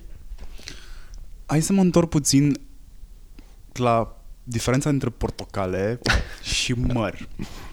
Deci avem un algoritm în sistem care uh-huh. recunoaște atacul de tip portocală. Ok. Bun. Avem un altul care recunoaște atacul de tip măr. Uh-huh. Acolo nu ai democrație. Ar trebui să mai existe un ba al da. treilea. Nu, există democrație. Uh, există democrație în sensul în care uh, ai cinci algoritmi complet diferiți, re, cum spuneam, rețele neuronale, algoritmi genetici, care toți analizează același măr. Și atunci e un sistem de votare. Și spune, unul din ei spune, băi, eu sunt 87% uh, sigur că ăsta e un măr. Celălalt spune, nu, eu sunt 92% sigur că ăsta e măr. Al treilea spune, nu, eu sunt 91%. Și atunci, cel care are cel mai mare grad de încredere, ca să spunem așa, deci are procentul cel mai mare de încredere, ăla decide. Dar cine, stai, bun, ăla decide, dar ar trebui să ai Da, e un, un arbitru, e un scor. un birou electoral. Este un scor, practic. Cine trece de un anumit nivel, de un anumit threshold de încredere, practic înseamnă că ăla are, uh, statistic vorbind, dreptate. Există și o instanță care să aibă rol de birou, ele- de birou electoral, care să numere voturile și să zică tu n-ai dreptate, tu n-ai dreptate, ăsta are dreptate? Uh, se fac votări, se fac votări, se fac verificări suplimentare. Spre exemplu, at- există situații în care fie intervine componenta umană și spune, ok, hai să vedem de ce uh, ăsta a zis că e ok și când de fapt poate nu e ok și se ajustează. Sau există un sistem de um, tot automatizat prin care uh, hmm, da, prin care tot așa, dacă trei spun că nu este, al patrulea spun că este măr, și de fapt este măr, de, da, și în mod normal ar trebui să nu fie, atunci uh, al patrulea ia o decizie statistică și spune, băi, statistic vorbind, din ce am mai identificat noi până acum, hai să schimbăm un pic regula, pentru că voi trei, chiar dacă aveți dreptate de regulă, au fost situații în care n-ați avut dreptate. Hai să-l lăsăm pe ăsta. Și asta se numește un false positive. Deci există uh, eroare, să-i spunem eroare, da, să-i spunem eroare totuși. Și un false negativ? Ce înseamnă? Există și false negativ, adică înseamnă că uh, niciodată un false pozitiv este ceva care este legitim, catalogat ca ceva ilegitim și atunci ceva ilegitim catalogat ca uh, legitim. Ce ar trebui să existe mai mult într-un sistem de securitate? Cât mai puține false pozitivuri. Adică să, să ai uh, acuratețe cât mai aproape de 100%. Nu o să ai niciodată 100%, dar important este să ai 99,99%. Am înțeles. Gândește că, uite, uh, noi avem foarte multe, uh, mă rog, tot ce înseamnă industrie de securitate, vendori de securitate, sunt testați. Sunt testați de instituții independente, AB Test, AB Comparatives, care scopul lor în viață, pentru asta se trezesc ei dimineața, este să ia toți vendorii de securitate, să-i, să-i pună așa, să-i alinieze frumos în linie uh, la Să tablă. vedem Ce avem noi aici? Exact, să alinieze frumos la tablă și să le spună, ok, hai să arunc cu maluri în voi, cu virus, să vedem care prinde mai mulți și care îmi dă mai, puține, uh, mai puțin Un fel false de positive. Pokémon. Așa, un fel de Pokémon. Și um, scopul lor ăsta este să testeze care are detecție mai mare. Uh, în general, noi în ultimii ani am avut cea mai bună detecție și cel mai puțin număr de uh, false pozitivuri.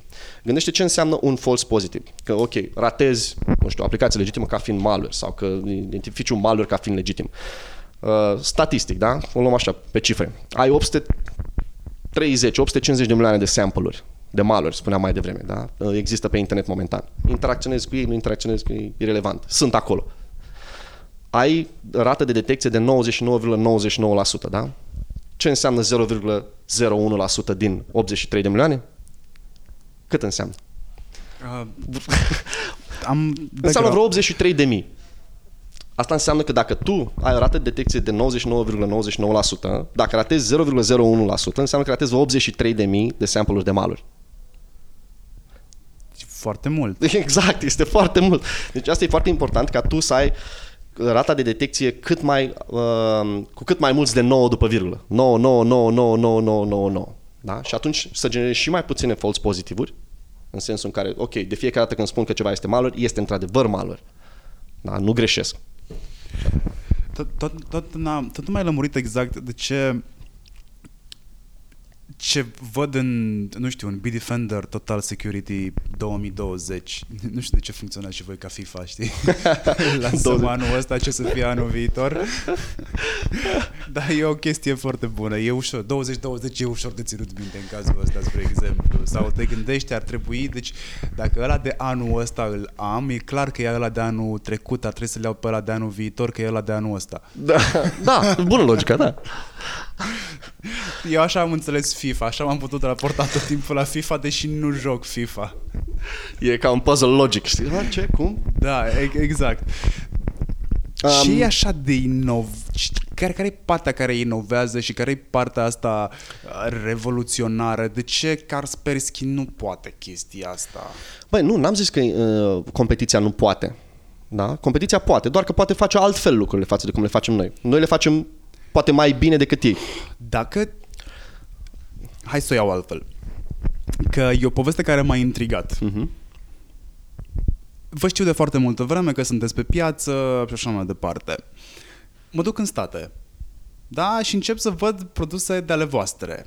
Și zic, ok, știam că sunt worldwide, știam că au un birou în state și așa mai departe, dar ia să văd eu ce știu ăștia despre Bitdefender. Nu foloseam VPN atunci, uh-huh. nici nu prea știam cum să folosesc un VPN și la ce folosește de altfel. Și zic, ok, dacă sunt în state, caut să văd ce știu ăștia despre Bitdefender. Toți crezi că suntem companie americană? A, bel, lăsând asta la o parte, că sunteți companie americană, sunteți, este Bitdefender undeva sus și după aia există și celelalte. Ca pe vremea de gloria Nokia, exista Nokia și celelalte telefoane. Mă rog, sper să nu fim ca Nokia, să ajungem vreodată. sunteți ingineri toți. Uh, Or, poate ne cumpără business, Microsoft, nu zic nu, dar zic așa. Gândiți și business. Nu știu dacă m-aș vinde. Eh, da, nu, nu cred că ajungem Dacă aș fi voi. Uh, da, uh, Bitdefender e practic și în zona de consumer și în zona de business, una la mână, și mă întrebai ce e nou în 2020. Uh, multe din modificările pe care le-am adus sunt sub capotă, ca să zic așa. Sunt la zona de tehnologie. Exact cum ziceam mai devreme, vorbeam de machine learning. Foarte multe tweak-uri pe zona asta. Hai să spunem oamenilor ce înseamnă machine learning, că nu e același lucru cu AI, cu AI-ul. Exact, deci machine learning artificială. Nu, machine learning nu trebuie confundat cu inteligența artificială. Adică inteligența artificială e ex machina? Ex machina Terminator, da, că toată lumea a văzut Terminator, urmează unul în toamnă, cred, nu-i face reclamă. Da, nu, cred că n-a trebuit să mă uit. Așa, deci uh, machine learning nu este inteligența artificială. Machine learning este un instrument ce poate fi folosit în dezvoltarea de inteligență artificială. Machine learning sunt practic o serie de algoritmi, mai multe tipuri de algoritmi, uh, concepuți să rezolve anumite probleme. Punct. Punctual. Atât. Asta înseamnă machine learning. Pe mine trebuie să mă angajat să traduc ce spun uh, colegii voștri din laboratoare. Acum, în timp ce îmi spuneai uh, de machine learning, mă gândeam pe machine learning e cam același lucru cu învață un șoarec să meargă printr-un labirint din punctul A în punctul B, dându niște recompense. Da, e fix aceeași chestie. Există algoritmi care funcționează pe, uh, pe modelul de recompensă. Unde să depun CV-ul? uh, la, avem un departament de, de HR. Vorbim după. uh, da, există și algoritmi care funcționează pe modelul de recompensă, există și, există și algoritmi care um, uh, efectiv își dau singuri recompensele, uh, adică învață singuri. Okay. Spre exemplu, uite, a fost... Uh... Uh, actually, that's so sweet. I'm doing a good job, știi, și îți dă singură palmă pe umăr, știi. Uh, nu, uite, l-a învățat, spre exemplu, să joace shootere. Ceea ce e un pic scary, pentru că a învățat să joace, cred că Wolf, primul Wolf, dacă îl mai ții tu minte. Da și nu i-au dat niciun fel de reguli. Nu i-au spus că, băi, uite, ca să mergi înainte trebuie să faci asta, ca să faci stânga-dreapta sau ca să tragi, sau ca pierzi viață dacă ești împușcat, să nu pierzi viață să împuști. Nu, nu i-a dat niciun set de reguli. I-a zis, descurcă-te. Ăsta este uh, mediul. This is Sparta. Exact, this is Sparta. Ăsta este mediul, descurcă-te. Și a învățat să joace Wolf singur. Da? Deci el și-a dat seama că dacă este împușcat, moare și atunci trebuie să reseteze. Și atunci a dat recompensă singur, ok, să nu mai fie împușcat a învățat că dacă vrea să navigheze într-o cameră, trebuie să meargă înainte stânga-dreapta. Și a zis, ok, deci pot să-mi schimb coordonatele? Ok, îmi dau o recompensă pentru că m-am mișcat foarte bine.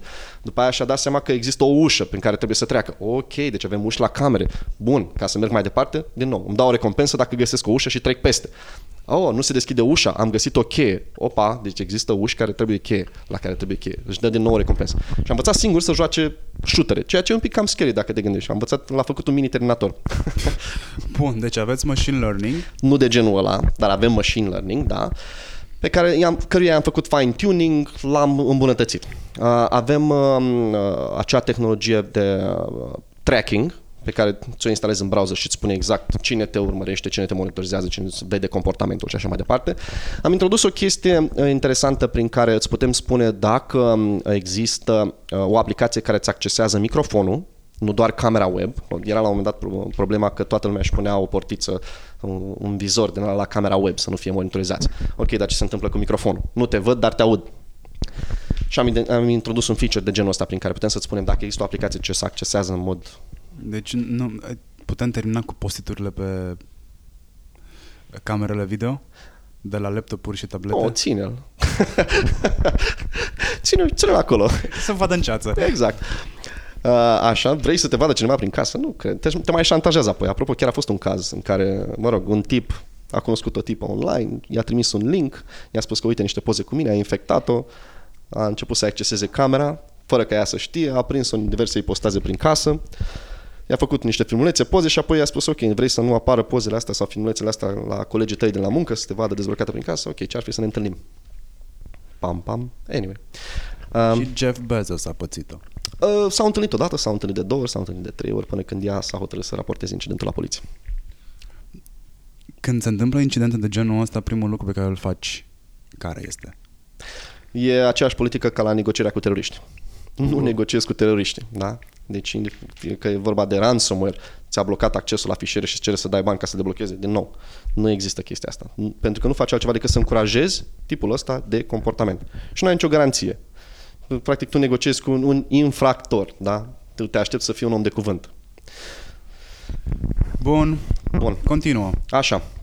Uh, deci am zis de uh, am zis de uh, tracking, am zis de microfon, am zis de upgrade-urile pe partea de tehnologie, uh, Active Threat Detection-ul, acel, acea tehnologie care îți monitorizează uh, comportamentul aplicațiilor în timp real. Din nou, am făcut multe îmbunătățiri pe zona aia, tocmai ca să ne dăm seama mai bine dacă e ceva dubios acolo. Uh, spre exemplu, erau anumite sample-uri de ransomware, anumite tipuri de ransomware care um, Uh, stătea o perioadă pe sistemul tău până să se apuce de criptat date. Da? Deci ziceau, nu, nu e nicio problemă, totul e bine și nu s-a întâmplat nimic. pe aici. Da, nu. E frumos. Exact. Uite fișier, da, frumos fișierul ăla, da. Exact, oh, ce frumos stă acolo. Deci stătea o perioadă și abia apoi începea să, să cripteze fișiere. Sau le cripta în uh, cripta câte 10, 15, 20, 30 fișiere, nu mai multe odată, că apoi se prindea antivirusul dacă sunt mai multe. Știi? Dacă cripta foarte multe fișiere, accesa 10.000 de fișiere deodată, antivirus sărea, hop, stai, ceva e în neregulă. Cine, cine, cine numără atâtea fișiere? Era 100, 200, 500, 1600, 1700 și așa mai departe. Era gluma. Și am îmbunătățit ATD-ul tocmai pentru chestia asta, pentru a identifica și comportamente mai, uh, mai, uh, mai stealth, mai, uh, mai ascunse, când e vorba de maluri. Am pus, am introdus o componentă pentru iOS, pentru mobile security, da? Ai mobile security pentru iOS, unde îți putem spune dacă linkul pe care îl vizitezi este fraudă sau phishing sau malware, indiferent de aplicația pe care o folosești. Că dai un click pe un link de pe Instagram, că dai un click uh, pe un link din aplicație de Facebook, că e un link care ți-a venit pe mail, indiferent de unde ți-a venit, noi ți-l scanăm înainte și spunem dacă e legitim sau nu. Așa nu mai arunci bani pe mașini fictive. Da, mi se pare foarte interesantă poziția băncii în povestea pe care mi-ai spus-o, pentru că eu n-am cum să fiu, adică n-am cum să verific din trei surse ceea ce fac online. Nu sunt atât de bine documentat și uite, eu care îmi dau seama din discuția cu tine că sunt destul de bine pus la punct pe uh, cyber security, au fost situații în care mi-au scăpat. De multe ori am fost paranoic fără, fără a avea neapărat un, un motiv serios. Uh, dar au fost situații de care m-am prins după. N-am făcut nimic care să mă afecteze, dar m-am prins după și am zis ok, deci dacă am primit de acolo, linkul ăsta seamănă... Am, am primit tentative, am avut tentative de phishing care se, după care mi-am dat seama că greșiseră codul de culoare al brandului. Foarte frumos. Mișto, da. Și m-am uitat în link să văd ce se întâmplă acolo și linkul nu era... Uh, linkul era crystal clear, era în oglindă, știi, uh-huh. XXXX ce era, mă rog, XYZ, uh, XYZ. Acum am înțeles de ce ai verificat codul de culoare, da. Da. da, am intrat singur în gura lupului. Zim de VPN că la, mai, la un moment dat am zis de VPN, că n-aveam VPN și că mi-au luat ceva vreme să înțeleg ce înseamnă Virtual Private uh-huh. Network. Okay. Cum funcționează, de ce ar trebui să-l folosesc? Eu am, am început să-l folosesc după ce am luat pachetul de la voi de securitate. Da, îți dăm, îți dăm gratuit 200 de megabytes de, de trafic pentru uh, atunci când cumperi pachetul de securitate. Poți să-l achiziționezi și separat. Eu sunt premium. Perfect, deci înseamnă că ai nelimitat trafic. Pentru următorii 2 ani, că am greșit, am apăsat de două ori pe buton. Perfect, mulțumim, mulțumim că mi-ai plătit salariul. Dai și tu o cafea după Um, da, VPN-ul e o chestie foarte interesantă. Uite, gândește că pleci în concediu, spre exemplu, da? Și nu vrei să te conectezi la o rețea Wi-Fi pentru că, na, poate nu ai date pentru nu, roaming. ar trebui să nu te conectezi la o rețea Wi-Fi fără VPN. Uh, decât dacă e rețeaua ta Wi-Fi de acasă, hai să spunem Și ar așa. trebui să o ai tot timpul activată pentru că telefonul tău sau device-ul pe care îl ai asupra ta, inclusiv ceasurile smart, caută rețele Wi-Fi în mod constant. La un anumit interval de timp le caută. Și există pe stradă rețele Wi-Fi prietenoase la care telefonul se, pot cone- se poate conecta pur și simplu. Hai să-ți spun o poveste. Există povestea unui device care se numește uh, Pineapple Pie. Asta nu era un cântec? Nu, nu este rai. uh, ce face device-ul ăsta? E o chestie foarte micuță, e și destul de ieftin, între, nu mai știu, 20-40 de dolari, o chestie genul ăsta. Ce face? Um, Asta nu este Raspberry Pi, de fapt. nu, nu, este Pineapple Pie. Raspberry Pi e altceva. E fratele mai mic sau mai mare? E fratele căpșună.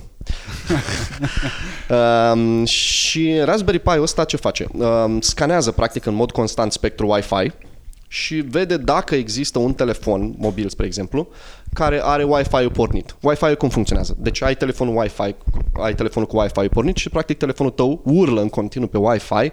Există vreo rețea pe care eu o cunosc prin zonă, adică o rețea la care m-am mai conectat, gen Home Network, Work Network, Bitdefender Network și așa mai departe. Există rețeaua asta prin zonă?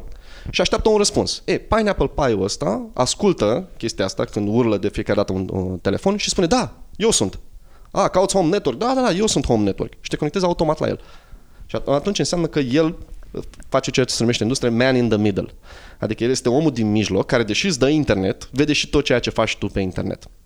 În București am prins multe situații în care telefonul îmi dădea semnale că se conectează la o rețea. Eu am prins inclusiv uh, situații în care te- televizorul cu Bluetooth-ul pornit mi-a, mi-a afișat un mesaj că cineva vrea să-mi streameze conținut Bluetooth pe televizor. M-am dus la vecini, am bătut un pic în perete și am zis că auzi, știi ce, închide și tu Bluetooth-ul ăla. Ca să audem că închide Da, apa. nu știu ce filmulețe vrei să pui, dar poate ar fi bine să nu te conectezi la, tele- la televizorul meu. De atunci de când am văzut că în București găsesc, adică că sunt fer convins că ceea ce s-a întâmplat e harmless. Pur și simplu, uh, ci- cine știe, că, dai seama când eu îmi iau un telefon nou, folosesc atât Android cât și uh, iOS, port aceleași setări uh-huh. de la iPhone 4 Da, e ok. prin iCloud. Cine știe la ce Toate rețele rețelele la care voi te-ai fi conectat. conectat vreodată, că el le ține minte, ceea ce mi se pare wow pe de o parte, pe de altă parte... Mm. Și aici intervine VPN-ul, știi? Și aici intervine VPN-ul și de când am văzut conectările random în trafic, Uh-huh. în trafic le văd, am ajuns, în, deja știu zonele unde se conectează și am VPN-ul tot timpul activat. E- Există multe mituri, pe lângă faptul că, bine, aș vrea să discutăm și despre asta, sper să mai avem timp. Există multe mituri cum de care că îți pui un VPN scade traficul, nu mai ai, no. se îngustează țeava. Nu, nu e, nu, e, nu e un mit legitim. Depinde foarte mult de, de providerul de VPN. Da? Deci el dacă are lungime de bandă suficient cât să-ți acomodeze, acomodeze ție traficul, n-ai nicio problemă. Dar ce face VPN-ul în situația de față dacă te conectezi la un, wi- la un hotspot din ăsta dubios? Practic îți zice, uh, din momentul ăsta, tot ce vorbești tu online este criptat. Da? Deci chiar dacă tu ești conectat la un hotspot controlat de Liviu, spre exemplu, eu, adică, da, și eu vreau să văd tot ce faci tu online, eu doar am să, n-am să-mi dau seama ce vorbești tu acolo, ce faci tu online. Spre exemplu, uite, cum explicam bunicii mele, apropo, VPN-ul. Uh, uite, noi vor- stăm în camera asta și vorbim în română, da? Și există, la un moment dat, uh, cineva intră peste noi și ne aude că noi vorbim în română, vorbim necriptat. El înțelege română. La un moment dat schimbăm conversația noi doi în engleză. A treia persoană care se uită la noi nu înțelege engleză. Dar e în cameră cu noi. Vede că vorbim, ne aude că vorbim, dar habar n-are ce vorbim. Practic asta face VPN. Indiferent la ce rețea Wi-Fi te conectezi tu, tu vorbești altă limbă. Deci nimeni nu va putea să-și dea seama ce faci tu online. Am înțeles. Uh, De dragul, uh, de dragul imaginației am o țeavă foarte mare pe care Felicitări. bag o țeavă foarte mică. Aia înseamnă că brusc țeava aia, f- adică comunicarea se face prin țeava aia foarte mică. Da, exact. Și ce este în afară rămâne în afară, practic n-are acces la, la mine. Exact. Sau gândește că, nu știu, ai uh, o conductă de apă. Da, ai o conductă de apă și uh, vrei să... Uh, afară e frig. E iarnă și tu, practic, prin VPN-ul ăsta mai adaugi un strat, un înveliș la conducta aceea de apă, tocmai ca să nu pierzi uh, căldură pe măsură ce se deplasează apa aia. Da? Deci e încă un strat pe deasupra, încă un înveliș, dacă vrei. Perfect. Hai să povestim despre mituri, că suntem aproape de final. Dacă există companii care... E bună gluma. Încă, încă mă gândesc la ea. Uh, dacă o companie, dacă o, o companie de uh, cyber security care produce antivirus produce antivirus nu poate să producă și virus? Ah, da, asta e o glumă. Ca să-și dea de lucru singură? E un mit foarte, foarte mișto. Uh, nu. Nu avem un departament la minus 2, la etajul, la subsol, niște băieți care să stea să producă virus. Dacă nu. de obicei morgă. nu, pur și simplu nu avem timp pentru așa ceva. Deci, cum spuneam, e, sunt alții care fac chestia asta, sunt 800 și ceva, 900 de milioane de sample-uri. de oameni. Nu vrei să intri peste pâinea altă. Exact. Deci nu, ei fac mai mulți bani decât noi, e ok, fiecare cu treaba lui. Da? Deci nu, e un mit. Nu avem timp pentru așa ceva, din punctul ăsta de vedere. Și în primul rând, industria de securitate e o industrie ce se bazează pe reputație. Da? O, o dată ai greșit și practic ți-a afectat reputația. E suficient, știi cum e. Uh, Nimeni nu-ți spune ce treabă bună ai făcut, dar toată lumea ține minte că n-ai greșit ceva. Da. Știi? Adică e sub... nimeni nu-ți spune că, ok, mamă, ce mișto, uite, Bitdefender prinde toți virusii din lume. Da, da, e suficient să ratezi unul, să infectezi 10, 20, 30 de clienți și atunci gata, mi-a stricat reputația. Sau să fac unul, cineva să-și dea seama că am făcut un virus, că e făcut de mine și atunci s-a terminat cu reputația lui diverse. Um, hackerii ăștia care, mă rog, hackerii, oamenii care fac virus și sunt prinși, ce se întâmplă cu ei? Sunt angajați de FBI? Ah, uite, ăsta chiar e un mit foarte interesant. Uh, chiar e, acum o săptămână ascultasem un, uh, un, uh, o prezentare. Podcast. Da, oarecum. Era uh, tipul care, am uitat cum îl cheamă, era un tip care a, a fraudat timp de câțiva ani uh, sistemul aviatic. S-a dat drept pilot de avion, a călătorit peste tot în lume. Știu de el. Am uitat cum îl cheamă, da. Este chiar și, mi se pare că este într-o carte care se numește Black Box Thinking, povestea. Cred că da, cred că da. Uh, mă rog, ăla este practic singurul exemplu și el lucrează acum, apropo, la NSA sau la FBI, lucrează la FBI. Este practic, și el a zis cu, cu cuvintele lui, este singurul exemplu în care cineva din uh, uh, zona de black hat, un hacker, a ajuns să lucreze pentru uh, o companie legitimă sau pentru un serviciu legitim, da? pentru uh, law enforcement. Deci nu, în general nu poți să angajezi um, un hacker din două motive. Unu, din nou, cum spuneam, nu ai încredere în el, e reputația, da?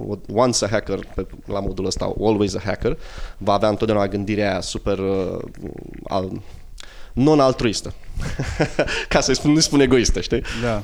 Uh, și în al doilea rând, um, uh, o, odată ce are un dosar penal, odată ce a fost condamnat pentru chestii de genul ăsta, e clar că există riscul să recidiveze. Și din câte știu, nu poți fi angajat într-o instituție publică dacă ai A, un dosar clar, penal. asta nici nu încape discuție. Noi nu suntem o instituție publică. Nu sunteți. Dar uh, știi, uite, și există discuții asupra Facebook. Uh-huh. Este sau nu este un bun public? Pentru că în momentul în care Facebook pică, Corect. afectează nu doar vieți personale, ci și business, economie și așa mai departe. Și acum se dezbate în state dacă este sau nu un bun public. Mi se pare foarte interesantă discuția și unde s-a ajuns de la din O uh, simplă rețea de dormitorul, socializare. da, din Mhm. dormitorul unui cămin la bun public. Aș vrea și eu să fie Bitdefender un, un bun public în contextul în care a plecat din, dintr-o sufragerie, Păi eu practic. cred că este un bun public. Cred. Aș putea să vă asimilez, nu știu, unei patrule care tot timpul este vigilentă, nu știu ce se întâmplă. Prima patrulă care m-a impresionat pe mine a fost în Franța, în Gara de Nord. Erau niște tipi care umblau, patrula era formată din trei, din trei persoane, aveau niște automate imense. Da, patrula era formată din trei persoane, nu din două Erau- persoane ca la noi sau din patru. Un fel de triulă. Da, era un fel de triulă, cam bancă, exact. Oamenii ăștia erau extrem de înalți, extrem de masivi, nu mai fi făcut nimica. Erau cu ochii pe tine, erau foarte relaxați, discutau de ale lor, probabil că spuneau chiar și bancuri. Tu nu mai fi îndrăznit să faci mare lucru. Aș putea să vă asociez cu uh, patrula aia, știi? Stăm să nu se întâmple nimic pe aici, prin jur. Și cu toate astea ar trebui să dau click pe un link aiurea fără să mă gândesc de două ori dacă mi se pare suspect că zic, bă, eu am antivirus. Ăsta e- Bodyguard-ul e în spatele meu. Ăsta e un alt mit, da? Chiar dacă am soluție de securitate, pot să fac absolut orice. Nu, e un mit. Uh, uite, exemplu. Uh, a venit cineva la un moment dat în suport la noi și cumpărase Bitdefender și a spus, uite, eu m-am infectat cu Bitdefender, vreau, vreau bani înapoi. Și ok, am zis că hai să investigăm. Cum v-ați infectat? Păi uite, am primit un, uh, un e-mail de la un prieten de-al meu, știu sigur că venea, uh, venea de la un prieten de-al meu și mi-a, mi-a trimis un atașament cu niște poze. Uh, Bitdefender mi-a sărit imediat și mi-a zis că atașamentul e infectat, l-a băgat în carantină și gata, l-a scos. Eu, na, m-am dus în carantină, am scos uh, fișierul din carantină pentru că știam că vine de la, de la un prieten de-al meu și am, uh, am executat uh, fișierul. În momentul în care m-am virusat, am văzut că nu mai, nu mai mergeau aplicațiile, nu mai mergea nimic, am dat drumul din nou la Bitdefender, dar nu, nu, m-a, nu mi-a rezolvat problema, adică nu m-a dezinfectat. Și la care noi, da, știți, da, o soluție de securitate nu funcționează așa, o dat. Noi v-am spus că există o problemă cu fișierul respectiv, ați, de, ați decis să scoateți fișierul din carantină și să-l executați, nu mai avem ce face. Deci problema se află practic între scaun și tastatură. da, asta este răspunsul clasic al uh, adminului de, de sistem. Exact. Eu am făcut tot posibilul, ți-am pus toate barierele posibile, toate gardurile ți le-am pus în față. Da, da mai jos. este o speță pe care iau eu în considerare. Ai, vine un virus pe care voi nu aveți timp să-l peciuiți, să-l rezolvați. Um, și atunci eu l-am mușcat. Se e întâmplă. exact ca pe Waze, că pe Waze foarte mulți oameni nu fac prevenție. Uh-huh. Uh, când, mă rog, prevenție e greșit folosit aici. Se duc cu viteză cât pot de mare în porțiunea X de drum, că nu este poliție. Și după aia vin și se plâng am luat amendă de, și pe Waze nu era nimic. Păi dacă toți s-au pus acolo, cine să-l semnalizeze? Tu ai fost primul pe care te-au... Exact. Tu ai fost primul care ai trecut pe acolo, tu ai fost primul pe care l-a luat. Ghinion. Primul mușcă glonțul. Da. Așa se întâmplă. Există și situații în care se întâmplă chestia asta. Sunt foarte rare.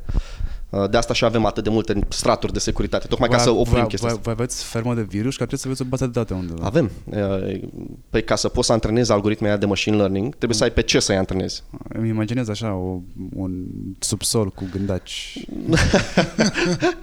e mai curat de atât. E un data center, practic. Um, da, trebuie să ai o fermă de, de malware să, uh, ca să poți să-ți antrenezi practic algoritmi de machine learning, să extragă feature-uri, să înțeleagă cum se comportă un malware ca să-și dea seama dacă ceva nou, ceva ce n-a mai întâlnit, este sau nu similar cu ce a învățat el la școală, că e un malware. Um, da, deci uh, revenind, există situații în care um, e posibil ca un client să se infecteze, da? să, treacă, uh, să, să treacă practic peste toate soluțiile de securitate. În schimb, avem o tehnologie, de răsp- o tehnologie prin care um, după ce ne-am prins că acel client s-a infectat, se pune imediat detecție și în termen de 3 secunde acea detecție este împinsă către toți utilizatorii noștri din toată lumea, la nivel global. Deci dacă noi acum, în București, eu mă infectez cu o amenințare, am Bitdefender-ul, Bitdefender trece de Bitdefender, s-a prins Bitdefender după ce m-a infectat că ăla era un virus, în 3 secunde, dacă cineva din statele, din Vegas, primește aceeași, aceeași amenințare, el nu se va mai infecta. Deci, tot ce am povestit noi aici în o oră 41 se întâmplă în fracțiuni de secundă. Absolut. Avem ceea ce se numește Global Protective Network, adică um, avem mai multe puncte de prezență peste tot în glob, tocmai pentru a asigura un coverage cât mai mare și a proteja toți clienții aproape în real time, da, în timp real. Dacă unul din Malaezia s-a infectat, în 3 secunde vreau să fiu sigur că nimeni de pe glob nu se va infecta cu aceeași chestie. Ok. Deci dacă... Mă, am vorbit de machine learning, de inteligență artificială, asta cred... te sperie? Nu, no, vreau, mă stau și mă gândesc la oamenii care cred în miturile astea, care sunt foarte siguri pe ei. Uh, mă gândesc la aceiași oameni care cred că dacă sunt techies... Mai există un mit, vrei să-ți spun care e? Care e? Uh, n-am nevoie de soluție de securitate. Da, pentru că eu sunt destul de deștept și recunosc. Câteodată, uite, dacă mai ții tu minte WannaCry, Uh, nu cred că este cineva care să nu știe despre el. Deci, practic, ăla te infectai pentru că nu aveai un update la Windows, da? Dar cum te infectai? Nu trebuia să dai click pe nimic. Să, des- să deschizi niciun, nu trebuia să deschizi niciun atașament, să deschizi niciun link, nimic. Trebuie doar calculatorul să fie deschis, laptopul deschis și conectat la internet. Automat te infectai. Simplu fapt că aveai o conexiune activă la internet, erai victimă. Și te infectai cu ransomware și uh, îți scripta tot calculatorul. Noi am avut noroc, noroc, Uh, am fost pregătiți, practic, pe, pe de o parte, că am avut, uh, niciun din clienții noștri n-a fost infectat, tocmai pentru că aveam un algoritm de machine learning, da? care fusese antrenat fix pentru acea, acea mostră de ransomware care era livrată prin vulnerabilitate. Adică, practic, gândește că o soluție de securitate, uh, uh, gândește-te la sistemul de operare ca un perete, da? ca un perete de cărămizi. O vulnerabilitate în sistemul de operare, cum a fost cea exploatată de OneCry, e ca o cărămidă lipsă din peretele ăla. Uh-huh. Soluția de securitate nu vine să-ți pună o cărămidă la loc. În schimb, stă și se uită prin, prin cărămida aia lipsă să vadă ce vine acolo, stă la prindere. Și noi, practic, am stat la prindere și știam că orice Hai vine... spune, stai la pândă, nu stai la pândă. și știai că uh, uh, să recunoști, practic, ce ți intră prin cărămida aia lipsă. Și în momentul în care a venit ransomware respectiv, aveam un algoritm de machine learning care știa că acela este un ransomware. Deci nu ne, o soluție de securitate nu stă să-ți peciuiască problemele de uh, vulnerabilitățile de securitate. Mai am eu două mituri. Oh, hai să vedem. Că m-am gândit acum la ele. Windows a cumpărat uh, un antivirus acum ceva vreme, era la care venea gratuit, cum se numea? Uh... Ah, uh, uh, da, cel care... Uh, era cu niște... Era un, un pătrat, logo cu verde. Hai că, uite, vezi, sunt bun la logo și l-a recunoscut bă, culori. Vezi, așa am și descoperit phishing-ul ăla. Da, îl știu. Da, mamă ce lapsesem. Uh, ava, a, nu. A, m- mă rog, l-a cumpărat. Îl are instalat, îl are by default în sistemul de operare. Acum se numește Windows Defender, da. Da. Îmi, îmi mai iau o altă soluție sau mă mulțumesc cu asta? Microsoft nu are reputația de a face securitate. Microsoft face sistem de operare. Incidental, da, au introdus și o soluție de securitate pentru că au cumpărat o soluție de securitate. Uh, din nou, dacă vrei nu pot să-ți spun acum, băi, uite, ia-ți Bitdefender că e mai bun decât Windows Defender, spre exemplu. În schimb, uite-te la testele comparative. Exact cum spuneam mai devreme. Există acele instituții independente, AV Test, AV Comparatives, care asta fac. Iau și testează toți vendorii de securitate, inclusiv Windows Defender de Microsoft. Și îți spune care e rata lui de succes când uh, detectează malware, când detectează amenințări. Și în funcție de asta, tu decizi, practic, dacă vrei să rămâi cu Windows Defender sau vrei ceva. Dacă mi instalezi două, mă încurcă cu ceva? Trebuie să-l anulez pe unul? În general, soluțiile de securitate nu merg în paralel. Uh, în schimb, Windows Defender-ul merge și cu uh, Bitdefender. Deci Am există o oarecare compatibilitate între Windows Defender și nu știu dacă cu toți vendorii de securitate, dar... Și există. mai am una. Merge sistemul mai încet dacă îmi instalez prin anii ăia, merge mai încet, dar cred că sau în momentul ăsta un procesor are e octa-core, e multicore, e whatever core, adică... Știi care e cel mai mare dezavantaj la tot ce înseamnă sisteme, fie e vorba de laptop sau desktop? Hard disk-ul.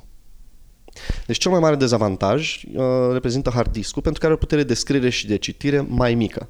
Dacă ai un SSD, practic nici nu o să simți absolut nimic. Indiferent dacă îți pui antivirus sau nu. Da? Deci dacă fă un, poți să faci un test, îți iei un hard disk și îți pui suita de la Microsoft Office, Nu știu exact cum arată un hard disk, dar e ca, nu știu, ca niște, ca niște viniluri, practic, așa suprapuse. Adică nu pot să-mi imaginez, uite, Mac-ul, cred că, cred că, au, cred că au scos de pe Mac-uri toate hard discurile. Hard discurile. Aveau și alea, bă, ei au brevetat SSD plus HDD, nu mai știu, Hybrid. Fusion. Sau Hybrid, da. Fusion se numea, One Tera Fusion sau ceva de genul. Pe SSD îți punea sistemul de operare și chestiile importante. Pe HDD te lăsa să-ți pui ce vrei tu acolo, mergea la 7200 de rotații și așa mai departe. Dar nu știu, cred că acum le-au scos. De asta zic că nu mai știu cum arată, nici nu mai pot să Cred că ai putea să faci un NAS. Indiferent. Bun, deci indiferent. Noi am lucrat foarte mult la optimizare. Adică uh, nu o să-ți, dacă îți pui Bitdefender și ai un hard disk, nu o să stea acum, uh, nu știu, să nu-ți mai pornească absolut nimic. Dar nu scanează constant. Înainte soluțiile de securitate scanau constant toate fișierele. De fiecare dată când uh, prindea un folder cu un fișier nou, iar îl scana. Nu. Noi am lucrat foarte mult la optimizare în sensul de uh, uite, un exemplu ar fi ne uităm la ce fișiere folosești tu mai des le scanăm, le facem o amprentă pentru fiecare fișier. Dacă fișierul nu, și-a, nu s-a modificat de nicio culoare în ultima, de la ultima scanare, poate nu-l mai scanăm. Da? Deci se face un fel de... Ne, se și adaptează după cum folosești tu calculatorul Machine learning. Exact, fix, asta e. Foarte interesantă discuția.